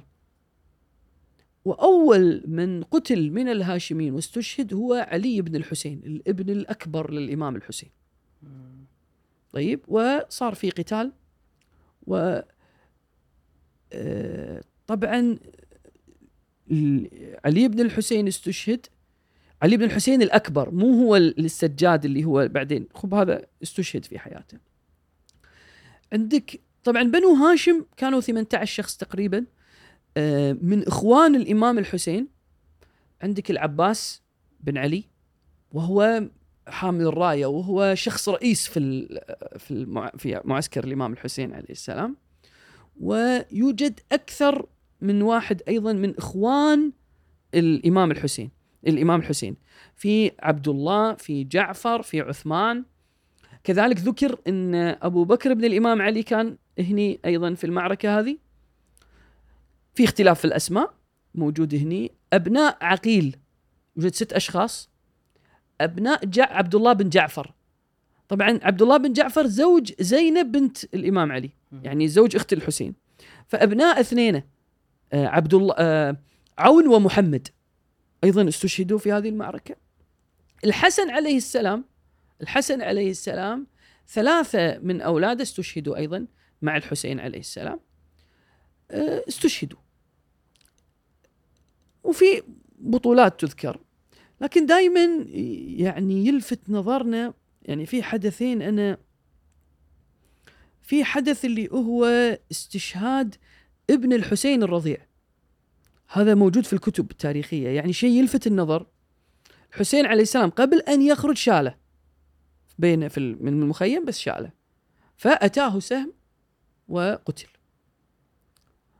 المشهد الثاني إن الحسين عليه السلام بعد ما خرج للقتال وفي رواية عندنا رواية معتبرة عندنا إن الحسين عليه السلام بعد شهادته آه، وجد في بدنه 300 ضربة عن الإمام الصادق رواية آه، بين رميه بسهم أو شيء يقول كلها في مقدمه لأنه كان لا يولي يعني ما يعطيهم ظهره في القتال. الحسين عليه السلام طبعا في مشهد ثاني مهم إن في لحظة من اللحظات الحسين عليه السلام كان آه، يعني واحد ما يعني كان سقط عليه السلام. ومع سقوطه اجى ابن الإمام الحسن عبد الله ابن صغير.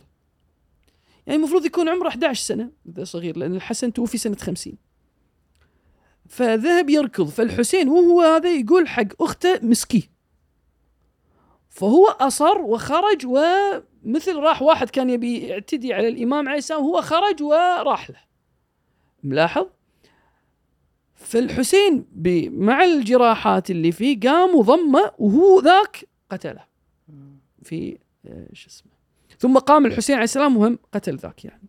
هاي مشهد من المشاهد يعني مشاهد تلفت النظر في كل الأحداث. أنا بالنسبة لي مشهد مقتل الإمام الحسين أنا ما أحب آه، أتكلم بس إن آه، أبي أبين إن آه، كان في قوة كان في صمود عجيب. يعني شايف إحنا مرات نسولف عن الإمام علي كيف؟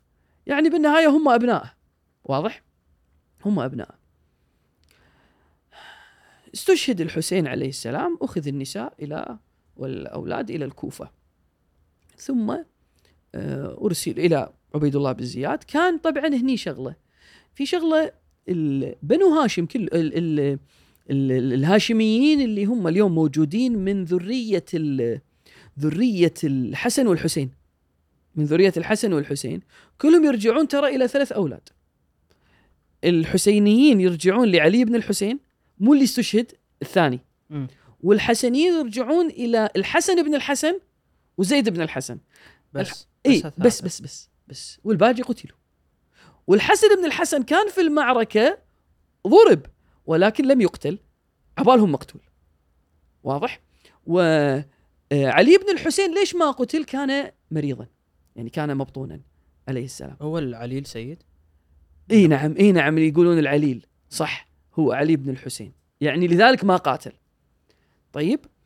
فعلي بن الحسين والحسن بن الحسن زيد بن الحسن ما كان مشارك. بس هذيلا. وبقية أولاد الحسن عليه السلام إما مستشهد هني أو ما له عقب يعني. كذلك أبناء الإمام الحسين عليه السلام. هذه يعني الذرية الهاشميين الموجودين في الأرض اليوم اللي من الحسنيين والحسينيين هم اللي يرجعون لها الثلاثة. آه، فعلي بن الحسين كان مع ال- الأسرة. ومعاهم السيدة زينب أخت الإمام الحسين عليه السلام. آه، أخذوا إلى العراق ومن العراق بعدين آه، طبعا في شيء صار. هذا الشيء يعني يعني أنت قد تقول قتال ما يخالف لكن ليش قطع الرؤوس ورفعها شايف؟ ثم ليش وطئ القتلى بالخيول. ترى ترى يعني مو طبيعي. مو طبيعي. يعني شنو هذا؟ حقد في يعني شيء متجذر. ف هل شغلتين؟ طبعا مع الرؤوس يروحون وين؟ إلى الكوفة. ثم بعد ذلك يرسلون إلى الشام. أقدر أقول لك هذا الجو العام للحادثة حاولت أعرضها باختصار شديد واختصار قد يكون مخل. في الواقع. لكن أحب أعلق نقطة اللي ينفهم من مسار الإمام الحسين كله إنه هو ما يبي بايع. هذا العنصر الأساسي رغم إنه هو كان يدري إنه هو راح يستشهد. مع ذلك كان مصر على يعني يعني عفوا آه، استشهاده معلوم. واصلا في حديث عن النبي صلى الله عليه وآله. فعنصر عنصر عدم البيعة هو النقطة الرئيسة اللي كانت واضحة في مساره عليه السلام. الحين هذا إن شاء الله عرض مناسب أنا حاولت من 70 ل 80 شخص يقاتلون كلهم استشهدوا ولا كم واحد؟ الكل- استشهد الكل استشهد إلا قلت لك الحسن بن الحسن الحسن بن الحسن وفي واحد اسمه الضحاك المشرقي هذا الصبح مشى مم. يعني ما قاتل مشى أو يعني حيد نفسه الآن على الأقل. في نقطة نسيت أقولها. في نقطة نسيت أقولها. الحر الرياحي ذاك اللي وقف الحسين في لحظة موجودة في القتال وهو انتقل وصار مع جيش الإمام الحسين. شنو اللي صار؟ هو يقول إن كنت أنا أخي آه شاف إن الموضوع جد. هو كان يفكر إن الحسين خلاص راح يوقف و... يخضع إي للتهديد. خلاص بعد. فشاف إن الموضوع جد فقال إنه هو يخير نفسه بين الجنة والنار وماكو شيء يعني و ولا يختار على الجنة شيئا فذهب إلى الإمام الحسين عليه السلام قال هل لي من توبة؟ فقال إن تب تاب الله عليك لأن ترى هو اللي حيد هو اللي آه، خلى يعني يعني ضيق على مسار الإمام الحسين. مع ذلك قال إن تبت تاب الله عليك وهو كان أول واحد ينقل انه هو أول واحد قاتل جيش ال- الجيش بن سعد. بس سيد هم آه، يعني دائما لما نسمع قصص الحادثة هذه ينذكر موضوع الماء والعطش ف نعم هذا عنصر هذا عنصر موجود في الحادث. يعني في النهاية قطع الماء عنهم قطع الماء عن ال- الحسين عليه السلام و فهذا طبيعي يأثر بالإضافة إلى أن القتال مجهد. مم. يعني بالإضافة إلى أن القتال أنت قاعد تتكلم واحد قاعد يقاتل أشخاص متعددين يعني وكل واحد يعني فيه بطولة فيه قوة فبطبيعة الحال يؤثر ووقت القتال ما كان شتاء يمكن ما كان شهر ثمانية بحسب ال- اللي يظهر تاريخيا لكن آه، ما كان في فترة وقت آه، يعني ال- ال- الجو يكون. جيد فهذا فوق بعض آه، العطش موجود بالإضافة إلى القصة المعروفة. طبعا هني في نقطة أبو الفضل العباس اللي هو ابن الإمام علي من مو من فاطمة عليها السلام من زوجة أخرى من فاطمة بنت حزام اسمها. هي أم البنين سيد؟ اللي يسمونها أم البنين. ليش أم البنين؟ لأنه هو قتل مع ثلاثة من إخوانه كلهم. يعني كل عيال الإمام علي من فاطمة بنت حزام استشهدوا في هذه المعركة فيسمونها أم البنين. تمام؟ هم العباس وعثمان وجعفر وعبد الله وهو منقول أيضا في التاريخ هو قال أبيكم أنتم تروحون قبلي. في القتال بعدين أنا أنزل يعني. أبي أشوفكم أبي أشوفكم قدام أخونا يعني. من هذا الكلام. هني في شغلة موجودة في سيرة ال- العفو. اي العطش الفضل أبو الفضل العباس معروف في الكتب. عند السنة والشيعة يسمونه أبو قربة. أبو قربة. ليش هو كان له هذا الجهد؟ إنه هو يأخذ الماء لمعسكر الإمام الحسين عليه السلام. من البدايات يعني. كان شيء من مسؤوليته لو صح التعبير. وله قصة أنه أراد أن يجمع أن يعني أن يأخذ الماء للصغار. فقبل هذا وفي طريقه عليه السلام آه، مثل خلينا نقول ذهب إلى ال- إلى ماء الفرات أخذ الماء يعني يعني وخر الجيش وصل للماء أخذ الماء هني مثل خلينا نقول قتل بشكل يعني يعني بشكل من الخلف لو صح التعبير. قطعت يده اليمنى ثم قطعت اليسرى. طبعا قطعت اليمنى يقال إنه ثم قطعت اليسرى وحمل اللواء ب شو اسمه يقال القربة بأسنانه. هكذا ذكر. هكذا ذكر في بعض الكتب. فعليه السلام ثم استشهد بسهم وكذلك يقال يقال في بعض الكتب أيضا إنه هو ضرب عليه السلام يعني بعمود أو شيء من هذا القبيل. هذا موجود أيضا في الحدث ال ال يعني في هالشيء. طبعا هم منعوهم من الماء. يعني كان في منع من الماء من قبل جيش بن زياد. وهاي آثاره ويعني هذا إجمال مسألة العطش يعني أقدر أقول لك. طيب سيد الحين ننتقل ل يمكن أساس موضوعنا اليوم. حلو. آه، اليوم في شعائر في طقوس نشوفها اليوم بين الطائفه الشيعيه في آه، مع قدوم شهر محرم. بس أنا بعرف قبلها يعني أنا اللي فهمته انه قبل أصلا دخول شهر محرم آه، في تهيئة نفسية لدخول هذا الشهر. تحدثنا عنها شنو شكلها شنو المفروض من الشخص يسوي؟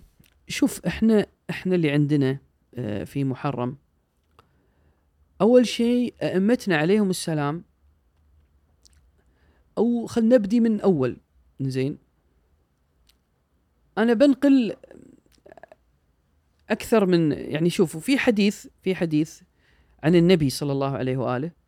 هذا الحديث يعني صحيح يعني مو محل خلاف بين الشيعة والسنة. إن الحسين عليه السلام يعني صحح الألباني و الحسين عليه السلام يوم من الأيام كان جالس فدخل والحسين عليه السلام جالس فدخل عفوا النبي صلى الله عليه وآله كان نائما في بيت أم سلمة وحاولت إنه ما يدخل الحسين تتكلم الحسين عمره ثلاث أربع سنوات تتكلم هني.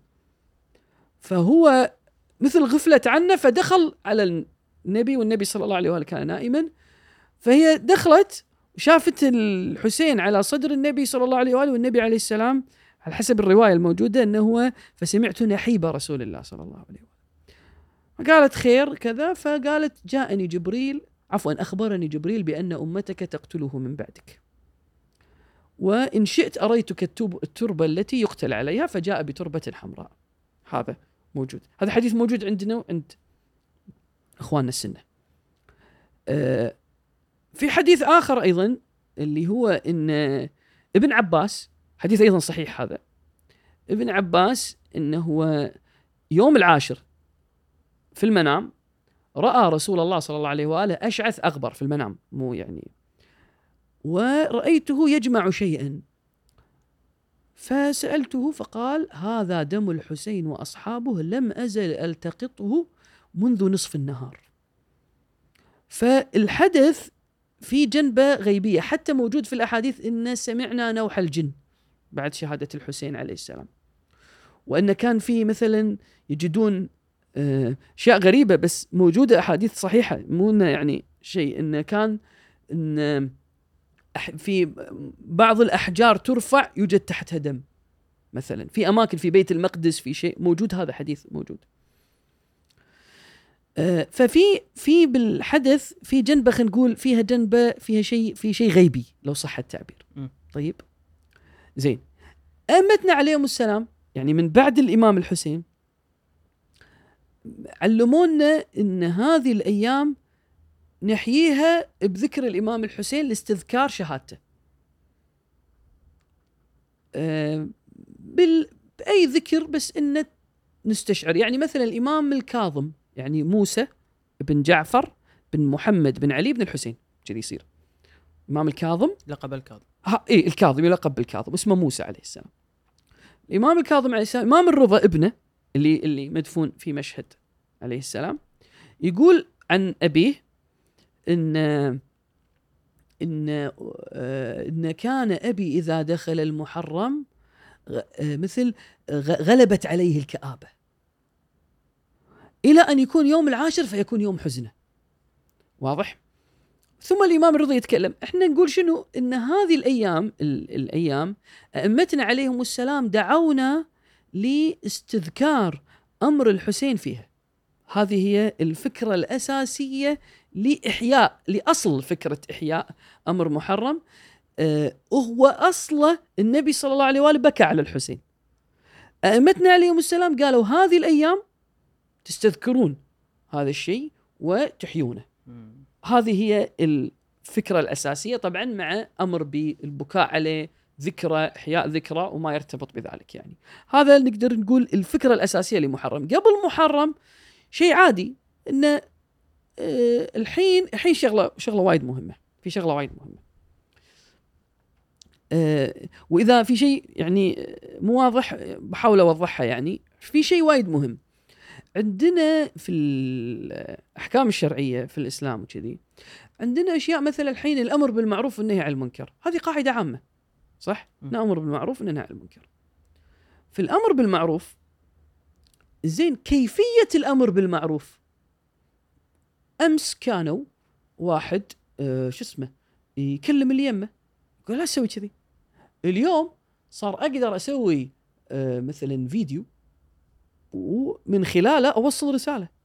عدل ولا لا؟ أقدر أكتب كتاب. أقدر. الكيفية مفتوحة. القاعدة ثابتة الكيفية مفتوحة. م. أئمتنا عليهم السلام قالوا لنا إن كل الجزع والبكاء مكروه ما خلا الجزع والبكاء على الحسين عليه السلام. إحياء أمر الحسين له خصوصيه زين شلون تحيونه؟ هذا بعد قد يتغير من زمان لزمان قد يتغير من ثقافة لثقافة ما لم يخالف الأحكام الشرعية. يعني إحنا المطلوب منا عندنا عنوان البكاء على الحسين. زيارة الحسين. في الجزع على الحسين. الجزع يعني ال- حالة الحزن الشديدة بس يكون لها مظاهر. مثلا مثلا مثلا أثناء البكاء واحد يضرب على فخذه أو بكاء يكون صوت عالي. عويل. ما يكون مجرد مثلا بكاء عادي. يعني ما يمسك نفسه. الأصل إن المؤمن يمسك نفسه. بس في الحسين عليه السلام عندنا لا. لا تمسك نفسك. براحتك. مطلوب منك هالشيء هذا. أه فهذا ال- العفو. فهذه الكيفية لما نقول قبل محرم. في شيء هذا ثقافة. هذا عادي. ممكن مثلا في مجتمع يكون موجود في مجتمع ما يكون موجود. فإحنا قبل محرم بس نكون مثل متهيئين تهيؤ نفس طبيعي نفسي. ماكو شيء خاص يعني ماكو آه، حديث أو دعاء أو شيء خاص لا. والعشرة محرم هذه فيها عناوين معينة. آه ودي ناخذها. ليله ليله كان. أه، تقول لنا إياها. شنو عناوين الليالي. هذا اللي ال- تقصده أنت توه؟ لا يعني هذا مثلا شيء توافقي. مثلا إحنا هني في الكويت الكويت تشبه العراق في ترتيب الأيام. الليلة الأولى أول شيء افتتاح محرم هذا تذكير في أمر محرم وكذي. الليلة الثانية يكون عادة آه، يرتبط ب آه، ال- ال- خروج الإمام الحسين عليه السلام من المدينة وإن في لقاء آه، عفوا توديع للنبي صلى الله عليه وآله. الليلة الثالثة يذكر ما يرتبط ب آه، آه، أيضا خروج الحسين بس من جهة النساء.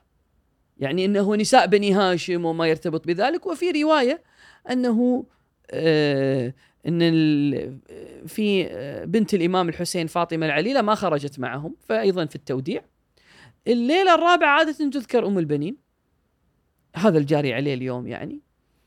آه، الليلة الخامسة يذكر ما يرتبط بمسلم بن عقيل. اللي هو الرسول اللي بعث رسول الحسين إلى الكوفة. الليلة السادسة يذكر أصحاب الحسين. عموما يعني كل واحد منو يحب يذكر. يعني تبي تذكر الحر الرياحي تبي تذكر زهير بن القين تبي تذكر عابس الشاكري تبي تذكر حبيب بن مظاهر مثلا. يكون مفتوح في هالمجال هذا. وعاد هذه الليلة يعني الناس مثل مرات يعني لها لها وقع خاص من جهة أه، تحس إن إن فيها آم، يعني لما يذكر أصحاب الحسين عليه السلام إن أنت تقول نفسك تقول هذيلا آه، قدروا يوصلون حق كذي منزلة. فأنا ويني منهم؟ واضح؟ يعني يمكن أنا ما بس بس هم حالهم حالنا مكلفين مثلنا. بس شوف شلون قدروا يوصلون قدروا يتقدمون.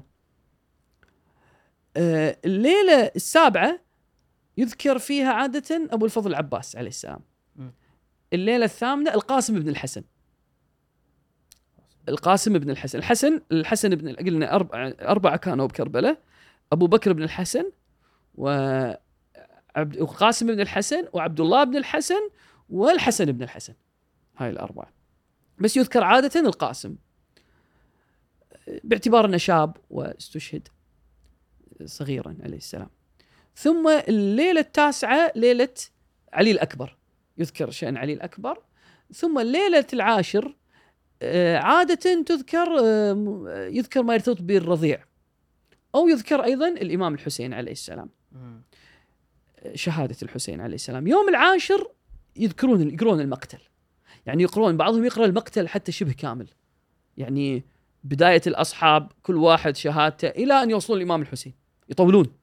يعني ما فهمت سيد شنو اللي يصير؟ إنه يقرون شهادة كل واحد فيهم شن- شلون من من بداية المعركة من بداية المعركة إلى استشهاد الإمام الحسين يقرأ كاملا. ملاحظ؟ يعني يطول ساعتين ثلاث. ملاحظ. كذي يكون. هذا يوم العاشر. وبعدين ليلة 11 بعد ما يتعلق بالسبايا. طيب؟ آه ليلة 12 آه عادة هني يعني في مجال بس يذكرون عادة ما يرتبط بالرؤوس. وليلة 13 يذكرون ما يرتبط بدفن الأجساد. لأن الإمام السجاد علي بن الحسين دفن أباه يذكر في هذه الحدود هذه الأيام يعني هذا قبل لا يروحون الشام. طيب؟ فهذا ال- ال- المتعارف في الليالي. بعدين خلاص مفتوح الخطيب يذكر شيء. هذا عرف. هذا مو شيء شرعي خاص ترى. يعني يختلف فرضا بين الكويت والعراق والبحرين و... عادي عادي. تلقى مثلا يعني أنا أذكر في إيران آه، ليلة ال- ليلة التاسع أبو الفضل العباس. مم. إحنا السابع مثلا. عادي. حتى مثلا ما في ليلة خاصة بأم البنين. عادي. وحتى ترى هني مرات ممكن مثلا الخطيب ما يلتزم بالليلة الخاصة يعني لأنه شيء مثل ما قلت لك القاعدة العامة إحياء. إحياء. هذا تعرف مو إحياء مو مو, مو الأصل اللي هو موجود بال بالأحكام الشرعية لو صح التعبير. الأصل إحياء أمر الإمام الحسين عليه السلام. كيفية الإحياء؟ هذا بعد قد تختلف في الثقافات. حلو على الأقل نتكلم على ثقافتنا يمكن هني في الكويت ما ادري نعم. دول الخليج قريبة منا بس. و... تشرح لي واحدة من هالليالي شنو شنو يصير؟ الشخص فرضا يحضر محاضرة ولا شنو شنو يعني تعطيني فرضا مثال من. احدى هالليالي هذه؟ شوف هو الوضع الطبيعي العام العام انه بشكل عام الواحد يحيي الأمر يحضر محاضرة. العلماء طبعا هو الأصل قلت لك الإحياء. هو لما يحضر المحاضره بعض العلماء قال هذه خلينا نستغل هالايام ليش ما يصير في هذه الأيام تذكير. بمعرفة دينية. إما معلومات إما أحكام شرعية إما أمور أخلاقية إما أمور عقائدية. أمور يصير في تذكير بشيء ديني. بعد ما يتم هذا التذكير تذكر ما يرتبط بالمصيبة. يعني يستغل تصير محاضرة أول شيء فيها تذكير بالإمام الحسين ثم محاضرة ثم بعد ذلك آه تذكر المصيبة اللي يسمونها النعي أو شيء كذي. هذا جارين عليه يعني تعارف جارين عليه هو اللي اليوم موجود عادة المؤمنين يعني يحضر ل آه، عادة البعض يحضر مجلس واحد. في ناس. يحضرون مجلسين في ناس يعني بعضهم يروح العصر بعضهم في مثلا الشياب عندهم عادة الصبح. موجود حسينيات الصبح تصير. هي مسألة كذي تصير يعني بهالكيفية طيب أنا سيد يمكن شفت وايد شعار وايد طقوس آه، يمكن تقدر تقول لنا عنها يعني آه، فرضا موضوع الموكب موضوع اللطم هذه يعني أدري في شيء اسمه ماتم مضي يعني إذا ما أدري تقدر تمر عليها. ماتم هو نفسه مجلس بس البحارنه يقولون ماتم أي يعني لأن هناك حسب إيه. هذا فيهم فرق إيه. ماتم آه، هو نفسه المجلس يعني مجلس حسيني اي إحنا نسميه تقعد- بالكويت إيه. بالكويت نقول أروح قراية. نقول كذي نروح لقراية. تمام ما أدري أنا بالبيت ويا عيالي أقول قرايه بس أشوف شباب يقولون مجلس أكثر بالبحارنا يقولون ماتم.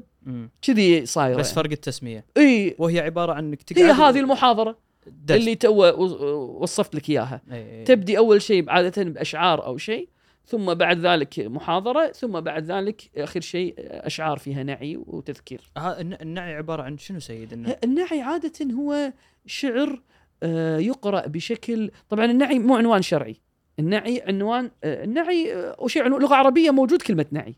نعى فلانا يعني ذكر فيما يرتبط ب آه، مثلا وفاته أو شيء من هالقبيل بس لما نستعمل كلمة نعي اليوم نقصد فيها الأشعار اللي تقرأ بشكل بصوت وب خلينا نقول لحن محزن ومؤثر هذا يسمونه نعي عادة فهذا تختلف يعني. سيد عن اللطميات ولا هي نفسها؟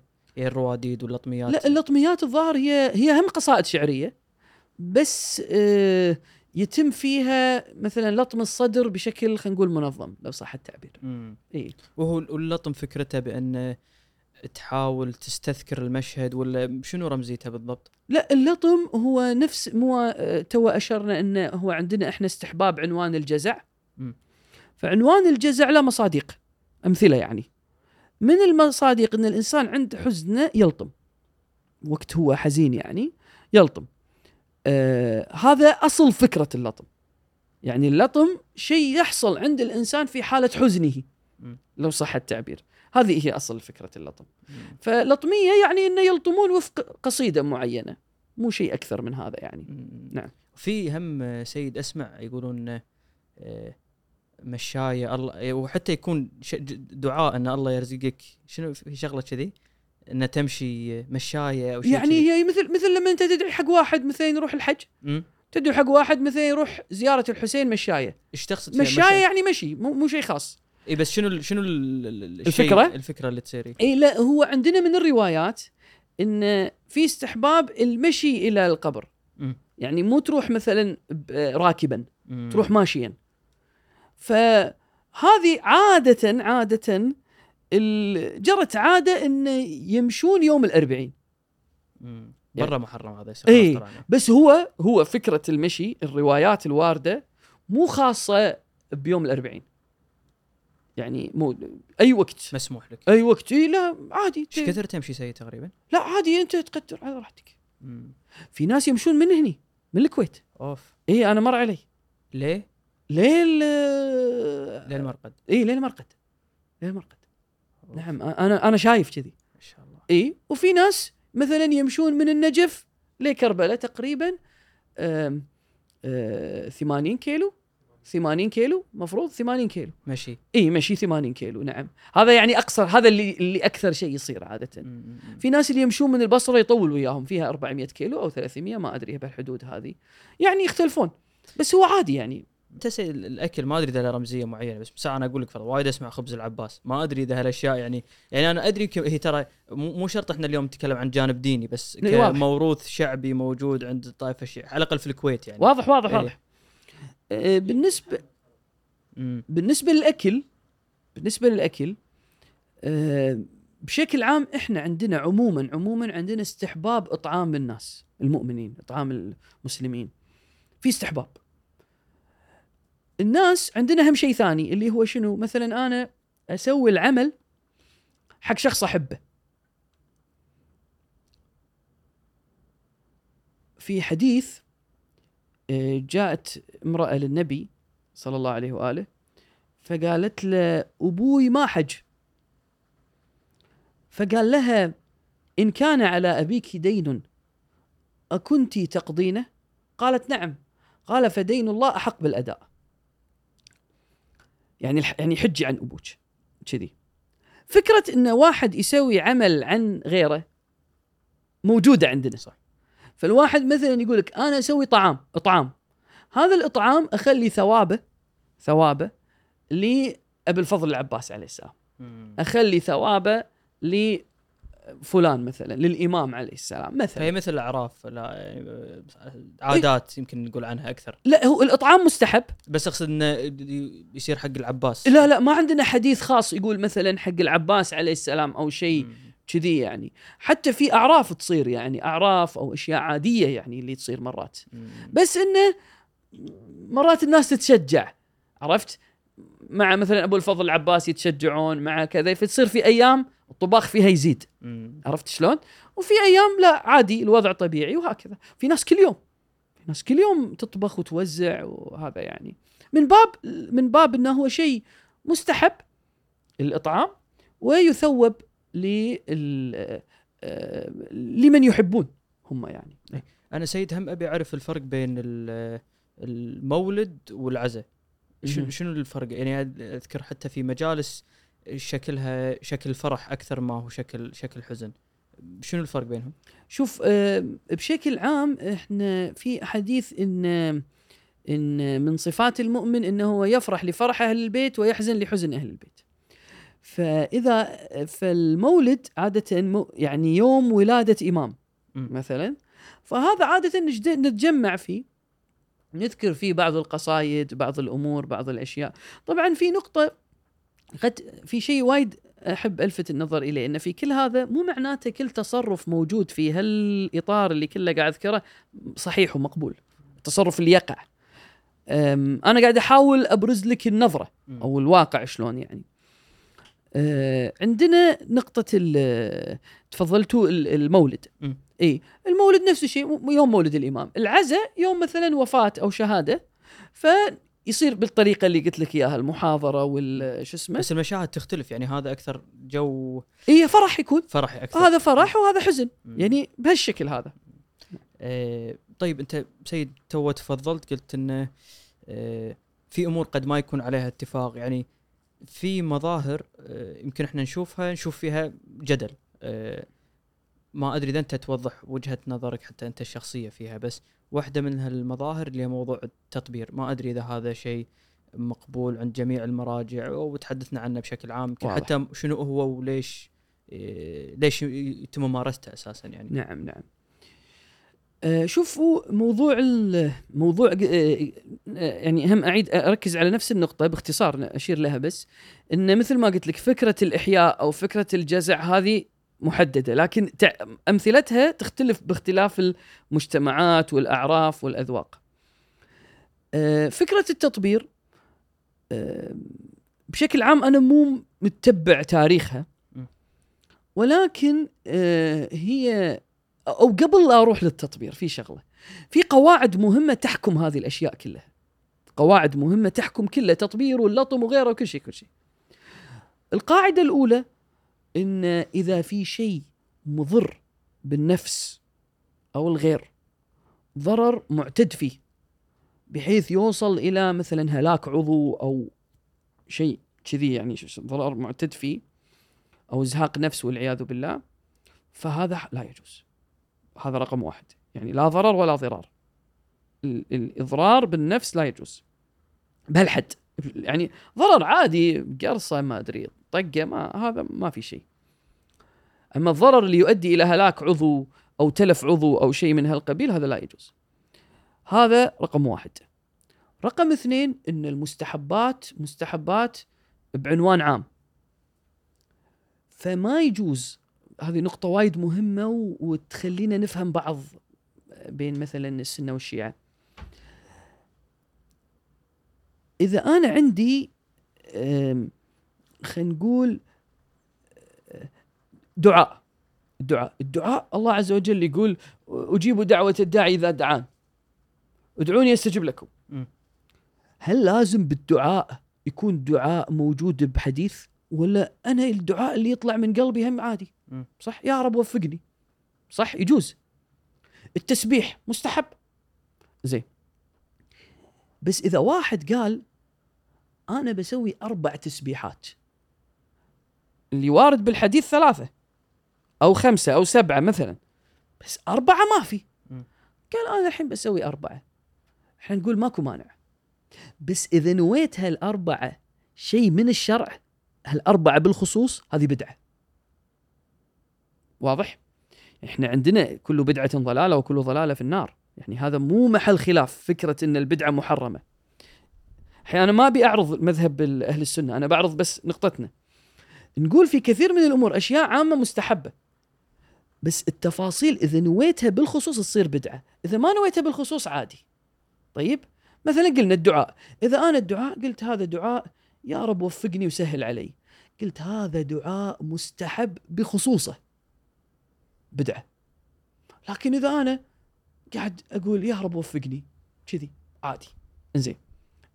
فاذا القاعدة الثانية المهمة وايد ان العنوان العام قد يكون مستحب. العنوان الخاص إذا سويته بنيته بالخصوص يصير بدعة. إذا سويته بنيتك إنه تبي تحيي عادي مستحب يظل مستحب. زين هذه قاعدة مهمة.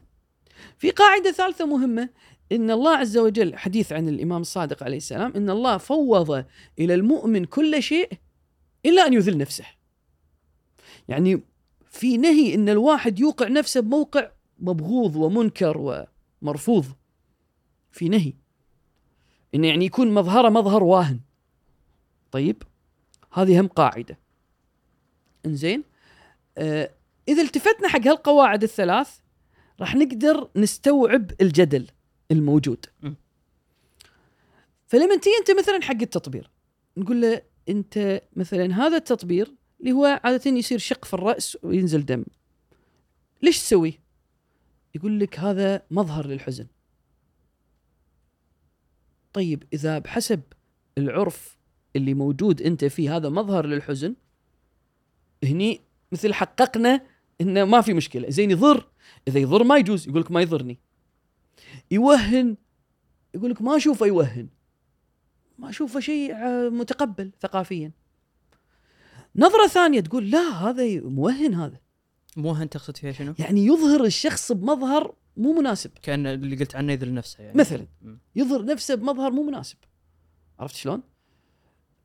طبعا مو مناسب في نظر العقلاء مو مرات مثلا واحد لأن بيني وبينه خلاف مذهبي فأقول مو مناسب، يعني مثلا مثلا خل أقرب لك الصورة، قد واحد يقول لك يقول لك أنت ليش تسوي هالفعل هذا خلاف العقل؟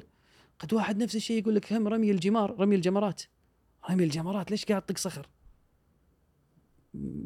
هذا خلاف العقل. زي نقول لا نقول له هذا شيء أنا قاعد أسويه لأن عندي نص فيه قاعد اسويه وفق النصوص وهذا شيء تتقبل يعني يقبل الاختلاف في الثقافات. زين. وين بوصل؟ الفكرة اللي بوصلها.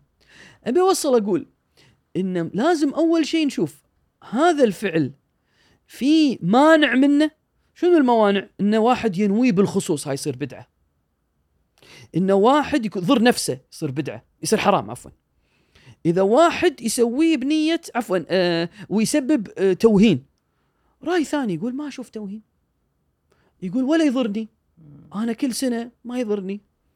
آه شو اسمه؟ وأشوف فيه حزن أشوف يأثر فيني. يوجب حالة من الحزن. فما في شيء يقتضي المنع. ملاحظ؟ ثم قد يصير إن في بعض المجتمعات خصوصا صوب باكستان الهند هناك شيء متفهم يكون. أما مجتمعاتنا ما تقبله. هذا باب مفتوح في المسألة. فأصل المسألة يرجع إلى قواعد واختلاف في تطبيقها. ملاحظ شلون؟ اختلاف في تطبيقها. فأما موقف المراجع بشكل عام بعض المراجع يكتفي بالقواعد العامة. يقول لك ما يصير توهن نفسك ما يصير تضر احزن على الحسين وانت حدد هذا مناسب ولا مو مناسب. تقديرية. تقديرية كل واحد يقدر. بعض العلماء لا يقول ما فيها شيء. بالعكس شيء زين. بعض العلماء يقول لا فيها ضرر أو فيها توهين أو فيها شيء. الآراء موجودة. وخلافية. اي فيها خلاف هذه المسألة في الواقع.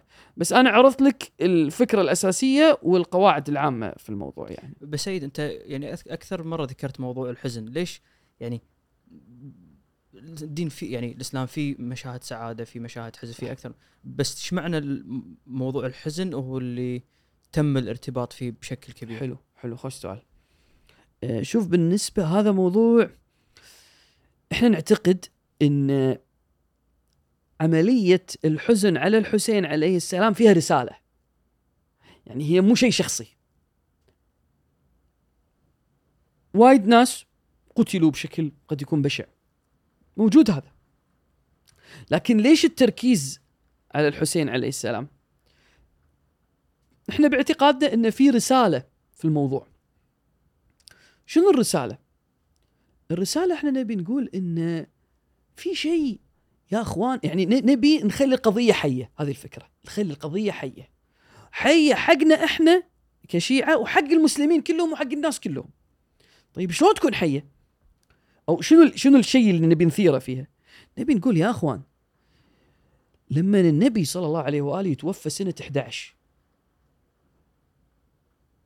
ابن بنته المباشر يتوفى سنة 61 بهالشكل. فهني بهالخمسين سنة مو معناته إن على قولتنا الشق عود؟ يعني وبهالطريقة؟ يعني مو مجرد سهم ولا بهالطريقة معناته في خلل موجود في المسار في مسار وال- وفي الحديث إن أم- أمتك تقتله. ليش هالتعبير موجود في الحديث؟ في شيء آه، في خلل. خصوصا خصوصا مرات أنت تقول البعض قد يقول أنا مر علي. أصلا الحسين مخطئ مخطئ. كان المفروض يسمع حاشاه عليه السلام. كان المفروض يسمع كلام ابن عمر وابن عباس و... إنه ما يروح الكوفه إنه ما يروح. إحنا نقول بالعكس لما انت تطلع وياك النتيجة ان الحسين مخطئ معناته انت ال- السيستم اللي منطلق منه والفكرة اللي منطلق منها فيها خلل. ولا شلون يطلع الحسين مخطئ والرسول صلى الله عليه وآله في يلتقط الدم في المنام؟ ومن رآني فقد رآني. وشلون يجي جبريل يجيب ترابة؟ ليش يجيب ترابة؟ إذا هو مخطئ. ملاحظ شلون؟ قاعد يقول اذا إحنا نبي نقول هذه القضية تبي نبي نقول حق الناس انتبهوا اقروا راجعوا بحثوا. شوفوا شنو اللي صار. معقول الأحداث تكون طبيعية كذي؟ ولا في علامة استفهام لازم تتأملون فيها لازم تراجعون فيها لازم تقرون فيها؟ هذه هي الفكرة الأساسية. فإحنا نحيي هذا اليوم والحزن لما طبعا إحنا مرات انت تطالع المشهد العاطفي من بعيد. أنا أقول لك خليك اقرأ. اقرأ آه، الحدث المرتبط بالإمام الحسين من أي كتاب من كتب التاريخ. اقرأ. هذا المقدار من التأثر اللي يصير. زين بعدين فكر في السؤال اللي أنا قلته. إنه هو إيش صاير؟ ليش كذي صار؟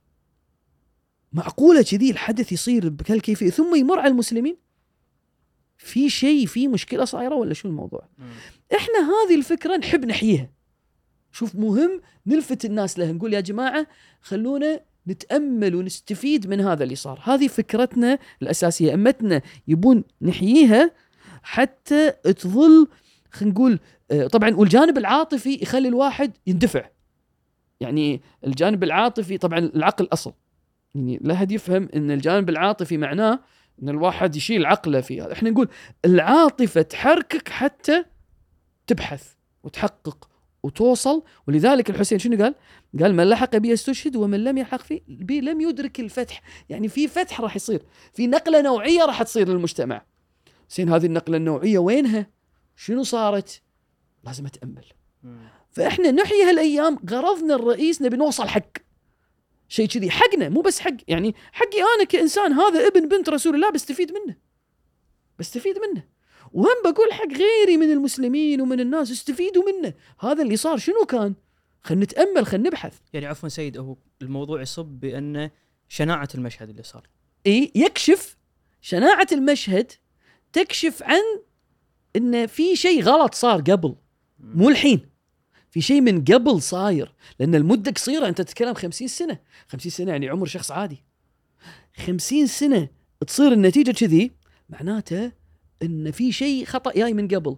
هذا وينه؟ شنو الموضوع؟ أنا كإنسان مسلم أحتاج أتأمل أشوف شنو صار بالتاريخ. هذه الفكرة. آه، هم في جدل أو اتهامات تصير بأن آه، المجالس بعض المجالس الحسينية يصير فيها سب ولعن من هالأمور. ما أدري يعني إذا توضح لنا هالفكرة هذه بس. شوف آه، أول شيء أول شيء إحنا عندنا يعني يعني إحنا عندنا اعتقاد بالبراءة من أعداء أهل البيت عليهم السلام. هذا شيء. الشيء الثاني إن وهذا من مظاهره ان إحنا لازم يكون عندنا موقف حاد من أي واحد ظلم أهل البيت عليهم السلام. بنفس الوقت بنفس هذا الوقت إحنا أيضا مأمورين إن إذا صار في اختلاف في تحديد إن هذا الشخص ظلم أهل البيت. ما اتصور أحد يختلف ويانا في إن من ظلم أهل البيت عليهم السلام شخص يعني مورد للبراءة أو مورد للإنكار أو شيء. قد يصير في بعض الأشخاص اختلاف. هني طبعا إحنا مأمورين إن آه، ما نستفز إخواننا. ما نستفز إخواننا المسلمين. طيب؟ يعني إذا في شيء ضايق نعم أوضح له المطلب. أوضح له الفكرة. بس استفزه أو ااذيه الله عز وجل يقول ولا تسبوا الذين يدعون من دون الله فيسبوا الله عدوا بغير علم. يعني الآلهة لا تسبونها عشان لا يسبون الله سبحانه وتعالى. فإحنا لازم فما بالك بشيء ثاني يعني إذا كان ما يرتبط بالله عز وجل كذي. فأقول ال- الأصل بيننا إن إحنا لازم يكون لازم نراعي بعض على مستوى هذا بس على مستوى بيان الحقائق لا لازم نحافظ عليه. فمسألة اللعن اللي فضلتوا فيها أو شيء. إذا كان في أمر مو محل خلاف لا بأس فيه لأنه هو ضمن البراءة اللي إحنا نعتقد فيها. أما إذا كان أمر يؤدي إلى شيء من الاستفزاز أو الفتن فهذا إحنا نتجنبه. نتجنبه يعني ما آه، واللي واللي يسويه مو صح مو صحيح يعني هذا الشيء. طيب سيد آه، هم إحنا بكثير من آه، أو يعني يمكن مشاهد أنا شفتها بصراحة ما أدري عاد. مجالس حسينية أو شغلة كذي بس دائما في محاولات لنقل المشاهد اللي صارت ليلة العاشر. آه، يعني تعتقد شلون ممكن آه، ضمان بأن هذه الحقائق آه، قريبة من الحقيقة وما يتم المبالغة فيها خصوصا مع جانب أنت ذكرته اللي هو حضور العاطفة دائما في في هذه المجالس؟ شوف جيد. آه، إحنا نبي نقول الحادثة حادثة الإمام الحسين آه، حالة حال الحوادث التاريخية من حيث الإثبات. في النهاية لازم نفرق بين ما جاء في الكتب وما جاء في الخيال الشعري. في قسم من الخيال الشعري مرات بعض الناس يتوهم إن هذا الشيء صار. يعني مثلا خطاب معين أصلا في خطاب بعد القتل. خب هذا ما يصير. واضح إنه هو إنه هو خطاب آه تخيلي مو خطاب حقيقي. مم. ففي شيء بالشعر يسمونه لسان حال أو يسمونه هذا خيال شعري. هذا لأجل العاطفة. بس في مقام البحث العلمي والتحقيق لا لازم أميز. أنا عندي آه، في حوادث ثابتة هي صلب الحدث هذه اللي أبني عليه الأساس. وفي حوادث موجودة بكتب التاريخ. يعني طريقة التوثق هي طريقة التوثق في أي بحث علمي. إن هذه هذا الخبر وين مصدره؟ أقدم نقل له منو نقلوه شلون نقلوه نبحث في الأمور بشكل طبيعي.